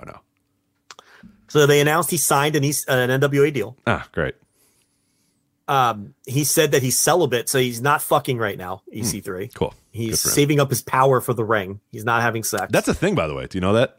Yes, absolutely. Not you. You are not subscribing to that. I have never subscribed to that. You are letting it go. I am just letting it fly. I need none of this power. You can have it all. I'm having many gasms per week. Many gasms. He says he's now going to collect those that are abused and forgotten by the industry, including his opponent, Kevin Kiley Jr. tonight. Mm-hmm. And then beat him up. And then he is calling himself the Overman because he is over. That was his pre-show promo before the very bizarre Kevin Kiley match. So weird. I always feel like anytime I see EC3, it's like he has a world that he thinks we're all in on, but none of us are in on it. Yeah. Right. Like he, we know the jokes, but we don't know the joke. We don't know what is going on. Yeah. Like he assumes everybody is like keeping up with whatever his dumb, like Instagram posts are or whatever. And that's the story of these matches. But it's like, nobody knows. Like, what do you do? He comes out and nobody reacts. They're just like, all right. Well, look at his life. You got a guy who so sad. I don't mean it like that. You got a guy who was like considered a real prospect for WWE. He gets cut. He goes to Impact and he's the most over guy on the show. He's great. He's great on Impact. You know, he's a rising star. He's the most over person on the show. He's a world champion. He has this great act as EC3. And then he get his knees give out on him again. And he goes back to WWE. He gets no traction whatsoever. His career goes nowhere. And all the while, MJF comes around and does his act, does it better, and becomes a megastar. Got to be deflating, right? Like, and now he's just doing this weird, you know, is he super right wing? Is it a gimmick? Is it just a weird dude, bro, fitness thing? Like no one, like you're saying, no one is in on this. No one is in on it or knows. We don't understand what it is. We don't. No, and nobody does. You know, it's not just us. Nobody does. Control your narrative. Like, what does it even mean? Like, what narrative? and all this guy's left in to go back to WWE. Yeah. Well, Braun's like, Honor. Yeah, man, control our narrative, baby. And then, you know, Paul calls. He's like, see ya. Gotta go. Oh, God. Well, narratives don't pay the bills, brother. Right, exactly. You know, and now, you know, but he did bring fodder with him. Oh, yes. NWA. Fodder is here. That's good. Yeah. Who lost the Singapore cane match to Tom Latimer.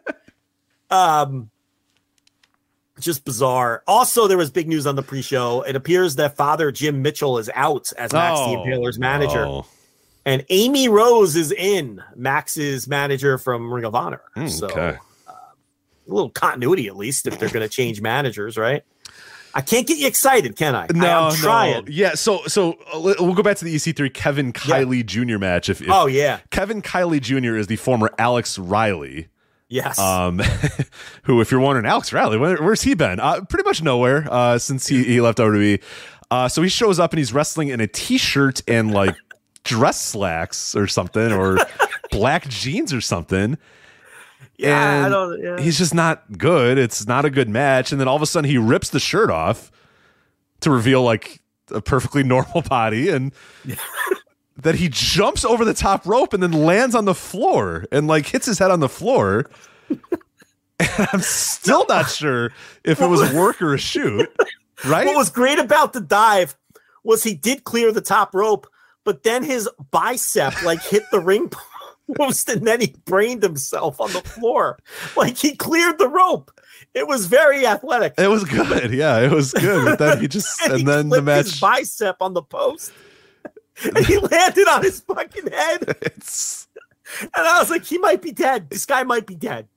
And then it just, I don't know. He like, did he even roll him in the ring? And he rolled him in the ring. And, yeah, he rolled him in the ring and pinned him. But what the fuck? You can't get this kind of action anywhere but the NWA. Where else are you going to see Alex Riley, a.k.a. or Kevin Kiley Jr., FKA Alex Riley, rip his shirt off, then dive over the top rope, catch his bicep on the ring post, and then land fucking face first onto the concrete? Like, you're not going to get that anywhere else. I will tell you where: the Egypt Shrine Center in Tampa, Florida, for the NWA pay-per-view, which they reminded us many times was sold out, despite the fact that there couldn't have been 150 people there. But it was sold out, though. But it was sold out. It was sold out. Yeah, they had to enter through like the entrance. It's just a white curtain behind the announcers, and that's how people came in and out of the ring. So this was the kind of, they had to walk downstairs. They had to come through a curtain and go, yeah, and then walk downstairs. All holding on to the guardrail too. Right. That's your instinct. Well, OSHA. I mean, you gotta. Yeah, it's OSHA. You know, regular. Yeah. You gotta. And this was the kind of venue that, like, even Gabe would turn down during the darkest of all days. The Egypt Shrine Center. Oh, Gabe took one look at the Egypt Shrine Center and was like, "Nope, we're going back to the Odeon in fucking Ybor City." I'm gonna go to the place in Brooklyn with the lady smacking her rugs in the background. BB King's. Oh, you mean the one on the street? The show thing they had on the street, right? Yeah. Oh my God, with the street fight, with the lighting so bad you couldn't see anything. Remember? Yes. They were like fighting on the corner, like an episode of fucking The Wire. Like they're just out on the fucking streets. The lady beating the rug with the fucking with the broom on the balcony. Yeah. No, this was a bad venue. It was sold out, though, as Joe Galli reminded us many times. Look, if you put 100 tickets for sale and they all get bought, Rich, that's sold out. That's sold out. Yeah. All after, you know, enough said. That's a sellout. So But Kerry Morton, he looks good on all these shows. You know, he defeated Alex Taylor. The Renegade Twins, I like them. I agree. I agree. The Renegade Twins are good. I've liked Pretty Empowered. They were not great here. The Renegade Twins, though, there is something there. They're solid as hell. Yeah. There's enough pieces here. This is the thing with the NWA. There's pieces that I like. Like you said, Kerry Morton is good. The Thrillbilly Silas thing is good. The Renegade Twins are good. I think Pretty Empowered are pretty good. Even Blunt Force Trauma is kind of fun. The Carnage and Damage thing. There's enough things there. But then you have, you know, EC3 and Kevin Kiley and Tyrus is your champion. And like, there's so many things. You're like, fodder's there. Who's fodder? Like, we discussed fodder. Why am I supposed to care about fodder? Because he's controlling your narrative. He's controlling no narratives. I don't know why I'm supposed to care about fodder. It's just they have pieces there that are like, all right. And like Camille is great, but then it's just it's weird. It's just such a weird company. Then we have to sit through Scion. Oh, the Scion thing, yeah. Look. Cutting look at this mid-match card. Promos and oh god. I look at this card. We could construct a good card. Yes, I can make a better card than they did.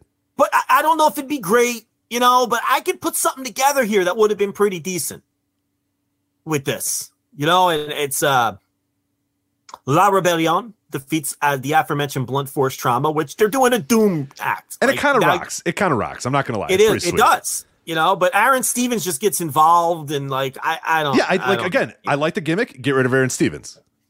Yeah, get Teddy Long. Get Teddy Long. All the way with it.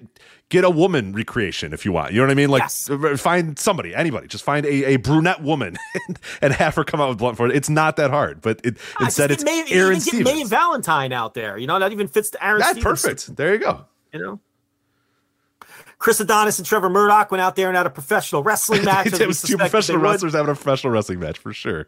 Yeah, and then Camille and Angelina Love, maybe the match of the night, the no DQ. Camille going with the Daisy Dukes instead of like the jeans tucked into her boots. She went with the Daisy Dukes. Hey, you know what?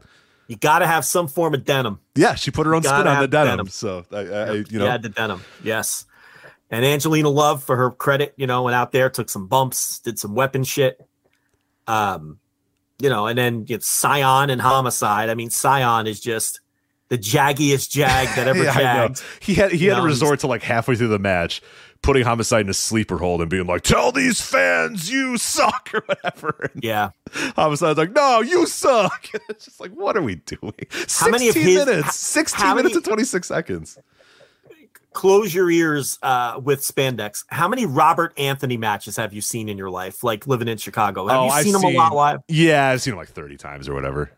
Yeah, like it's just always the jaggiest jag. Yeah, shit that you've ever.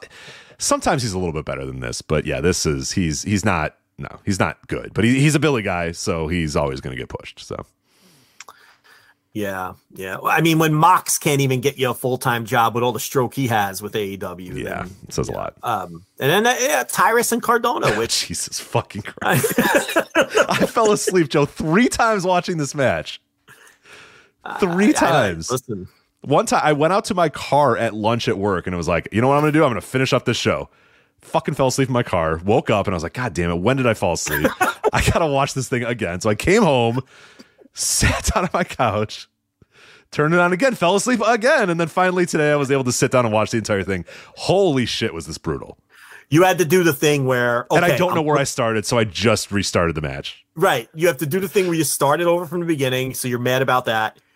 You have to take your phone and put it in a locked room so you don't get distracted. Like, I'm getting through this. I'm watching the whole thing and I'm paying attention. I hate that. It happens. Sometimes it's not even a bad match, but you just keep falling asleep anytime you try to watch it. Well, and this one was both.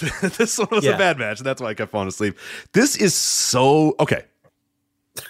Joe, Tyrus was on the Super Bowl how many times? Did you notice him on that commercial? Yeah, like four times. Yeah, 4 times. Okay. I was in a room full of people watching the Super Bowl. And you know what happened? They saw Tyrus holding the NWA World's Heavyweight title on their screen, and they all looked at me and said, "Who is that guy? Yeah. And where can I watch him every single week?" Oh. And I said, funny you should say. He's the National Wrestling Alliance World Heavyweight Champion. And you can watch him, well, just yesterday he had a pay-per-view, but you can watch him every single week on NWA Power on YouTube. And, okay, so none of that actually happened. Everybody just kind of moved on with their lives and didn't give one fucking shit that this guy's holding a title. Oh. You know what I mean? Like, nobody cares. Like, this is what we're doing. This is the Billy thing, is that this guy holds a title and all of a sudden people are going to care about the NWA now. Mm. Dude was on the fucking Super Bowl 4 times with the title. Yeah. Having a line. He had a line. He was as prominent as Maya Rudolph, you know what I mean? In this fucking Super Bowl. Like, He had more screen time. Nobody, do you think anybody anywhere in the world was watching that and then said, whoa, where's that guy? And how do I watch more of him? Like, that's what they're banking on. Nobody cares. And wrestling fans fucking hate him. And wrestling fans can't stand him because he stinks. He's so bad. He looks like shit. I gotta give it up to my man Tim Storm, who, when Tyrus took his ring, his entrance gear off, Tim Storm said, "You know, guys, Tyrus, every time I see him, he looks in better and better shape. He looks tremendous." Oh, come on. Tonight. And I was like, Tim on the square. He's so nice. He probably meant it. He's probably like, you look good. He saw him backstage. He's like, Tyrus, you looked like you dropped a few pounds. Good on you, pal. You know what I mean? But ask anyone who knows him. He's the nicest man on earth. Oh, I'm sure he meant it earnestly. Not a put on. Yeah. What you want me to say? It was horrendous. It's so bad. I mean, and it's not Cardona's fault. I mean, Cardona's not going to get in there and really, but Cardona's had good matches in his life. I've seen Matt Cardona have some really, really good matches. Yeah. I do have to say this. The fans at the Egypt Shrine Center in Tampa, Florida, for whatever, this company has their fans and they're into everything. They're on their feet for this whole match. Did you notice that? Yeah. They were like into the near falls and Tyrus flopping around, and they're on their feet. They're and now listen, Rich, if they look, now you're going to get Tyrus bullied, right? So the darkest timeline ever is Bully Ray came out for commentary during this match and then afterwards said, I need some of this. So now it's Bully Ray versus Tyrus. No, but you literally are going to get Tyrus and Bully Ray. I know. Right there in Chicago, Illinois. You have to go. I gotta go. I'm going to go. Yeah, for sure. You have to go. There's no way you cannot go. This is an NWA podcast, and there's an NWA pay-per-view taking place in my town. Of course I'll be there. With Tyrus and Bully Ray in the main event. Right. If you don't go, I quit. Okay, that's fair. We're splitting the territory like Goulas and Jarrett if you don't go.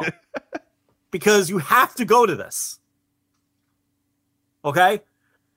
You have to. And report back live from the next NWA. What are they calling the next... 312. They're calling it 312. That's an area code in Chicago. Is that your area code? It is not my area code now. Okay. I'm a suburban boy, but I forgot it's taking place on Good Friday as well. Oh, great. Perfect. Good booking, guys. Long weekend for some people. There's not too many Catholics in Chicago. Right. Yeah. Very well-known, more of a Baptist town than so it shouldn't be a problem at all. That's, right. Stations of the Cross, not a big deal for tons of people in this town. That's fine. Yeah. No. I mean... from undisclosed location. It's taking place in 2 months. We don't really know where it's going to be, but we know it's on April 7th. Yeah, they don't have a venue yet. They don't have a building, huh? No, not yet. But. Maybe it'll be in Cicero. Maybe Cicero Stadium. Again, no Catholics there in that deeply Mexican community. None at all. None. I don't know. Maybe it'll be in the Allstate Center. Allstate Arena? I don't know if they're... Yeah, maybe. I mean... Allstate Arena. Yeah, I blew the joke. A few more people there than the Egyptian Shrine Center. But, when you have a big-time match like Tyrus and Bully Ray, then... No, I'm going. No doubt about it. Are you kidding? Well, let's see. It's April, so DePaul won't be playing. Maybe they can go to the Wintrust. Wintrust, yeah. Oh, God. Will they top their attendance from the Egypt Shrine Center in Tampa? I would hope that they would in a major metropolitan area like Chicago, and with a big time matchup like more than Tyrus versus Bully Ray. Joe, do you know what they're doing on this show as well? I don't. Inform me. They are crowning a new NWA Women's TV champion, because I know what you were thinking. God, if there was just more NWA titles, if there's just not enough time, don't worry. There's a world women's TV championship now, so you're good. So there's a women's tag, a normal women's, and now a women's TV to add to the NWA National, the world's heavyweight, the TV, the world junior. What are you doing? The national. Stop. The U.S. tag team. Can Camille just win that one too? Hopefully, yeah. Unify them on day one. Just unify the titles. Yeah, just have Camille win that one too. Did the NWA women's TV title ever exist? I don't think that has ever existed. Let me look through the history of NWA. Like in a real NWA territory. I don't think so. I can't imagine. No. Well, you get to see history made. Yeah, exactly. I'll be there. I will have been there for the. Yeah, that's right. The inaugural. Yes, established. It'll be established. Okay, hold on a minute. I'm reading Wikipedia. I'm reading. No, we don't even have a venue, Joe. You want participants for a tournament? Get out of here. We don't even know where it's going. Okay, so this is the Wikipedia entry for, and then we gotta go because we're way over time, but it's fine. On the July 26th, 2022 episode of NWA's weekly flagship program, NWA Power, Medusa announced they were introducing the NWA Women's Television Championship. On the February 14th, 2023 episode of NWA Power, NWA introduced the title for the women's division with a tournament to determine the inaugural holder for the championship at the next pay-per-view, NWA 312, on April 7th. So they announced it July 26, 2022, and then followed it up on February 14th, 2023. Wait, they announced this in July? Of last year, they announced that this title would be created, and then finally followed up in February by saying, okay, now we're going to have a tournament for it. All right. So there you go. Like the NWA World Television Championship, it will be a lucky 7 rule. A champion who successfully defends the championship 7 consecutive times will be eligible to trade in the championship for a match for the NWA World Women's title. Which is way too many. Nobody remembers. 7. Like it's right. Yeah. Yeah. I mean, and the 6:05 time limit, I'm sure, applies as well. Oh, yeah. I'm sure that will be the case. Yeah. So... Well, I mean, it's exciting news for you. It's not history. Yeah. Chicago doesn't get a ton of great events. Very little wrestling comes around to our parts. So. Right. So when NWA 312 comes to town, I'm surprised, honestly, that At Billy is just coming around to Chicago now. Oh, seriously. Yeah. This is his home base. So, I mean, that's pretty crazy. Maybe he'll have it. Maybe the venue is like his backyard. And, because he used to own a tea shop here. I don't know if he still owns a tea shop. Maybe you can have it there. Like tea as in the beverage? Yeah. It was like Madame Tussauds tea shop or something like that. It's Billy Corgan. Madame Zuzu's Emporium. Yeah, it's called Madame Zuzu's Emporium. I'm sure had all kinds of wacky art like on his album covers. Like yeah, I'm sure. I've never been. So people with umbrellas floating from the sky and fucking all kinds of steam pipe stuff like all that kind of shit, like Becky Lynch's first gimmick was the steampunk stuff. And, yeah, I'm sure. And a guy dressed in 1920s garb floating from the sky with an umbrella, right? Like wearing a top hat, like that kind of shit. I think it's a big place, so you could probably move the chairs out of the way and have a show at Madame Zuzu's. Did you ever have the tea at Madame Zuzu's? No, I've never been. So no. Is there Zwan songs playing on a loop? I don't know. I haven't gone. I should go one of these days. Why don't you just go and have some fucking tea? I like tea, so I'll go. See what it's like. Maybe he'll be there, and you'll get to take a mark pick and congratulate him on. I've met At Billy before, so on the sold out offset, congratulate him, and you can make a suggestion. You should say, "Look, you don't have enough titles. What you really need to do." Is add more titles. Yeah, so can we get a U.S. tag title here? Come on, let's go. Let's get the U.S. tag titles going here. They do. They have that. Oh. If they had something else, Rich, they have that already. They got to bring back the six-man. The six-man, I guess that's I don't think Dusty and the Road Warriors are available to defend them, though. That's going to be a problem. You could announce them for a show and then ring the bell and then they have 10 seconds to get to the ring and then if they don't, right, like Bryan Danielson, right? right. they're all dead and they're not going to make it. So yeah, tough bookings these days. Yeah. No, all right. Well, that was enough said. I would listen. I still get a bunch of these for free on my season pass, and we'll be covering them at least till then. Yeah, it's yeah. Then we'll play it by ear. Then we'll have to make some decisions. But I say in all earnestness that Tyrus versus Bully Ray is the biggest match they can make. Absolutely, agreed. Like joking aside, for sure. Yeah, I mean, because they did Cardona, and it obviously drew a sellout house, and now rafters. Yeah. And it sold out. Hanging from the chandeliers. Yeah. 2 rows of chairs on all sides of the ring. I mean, just a total sellout. The biggest match they have is Bully Ray for Tyrus. I mean, I can't think of a bigger match. Botter isn't ready yet. So EC3's got to beat, Vladimir Kozlov on his path towards. They really bring him in? That gimmick could be pretty sweet, actually. If he just beats up on like 2009 FCW dudes, like that would just... yeah, bring them all. Yeah. Ah, well. NWA. Enough said. And that's enough said for us here on this week's flagship. Anyway, subscribe to our Patreon, flagship patreon.com, patreon.com/voiceswrestling or voicesofwrestling.com/Patreon. That's how you can do that. Get involved. $5 and $10 tiers. All of our bonus audio, written content, all that stuff is available for you at flagship patreon.com, patreon.com/voiceswrestling, voiceswrestling.com/Patreon. Also voiceswrestling.com for previews, reviews, columns about all of the happenings in the world of wrestling, and our Discord as well, voiceswrestling.com/Discord if you want to join the conversation. And last but not least, you are listening to this show, but if you want to listen to the rest of the podcast on the Voice Wrestling Podcast Network, make sure you subscribe to the individual shows as well as our main Voice Wrestling Podcast Network feed. Really helps us out to subscribe to both of those if you can. If you want the feed, you get every show that gets posted on the entire network, and you can also subscribe to each show has their own individual channel and their own feed as well, so you can do that as well. Also on YouTube, you can listen to all our podcasts on YouTube, as well as some bonus clips and other fun content as well, is up on YouTube. Just look for Voices of Wrestling on YouTube. So that is it for us. That is Joe. I'm Rich. We will talk to you next time. Take care.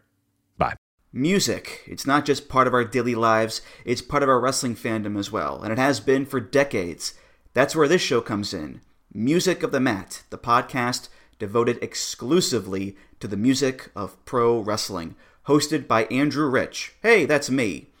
Each episode delivers a different topic with a variety of great guests, fun conversations, musical analysis, and of course, a heartfelt pun or two. New episodes drop every other Tuesday on Apple Podcasts, Google Podcasts, Spotify, or your podcast app of choice. Check out Music of the Mat only on the Voices of Wrestling Podcast Network.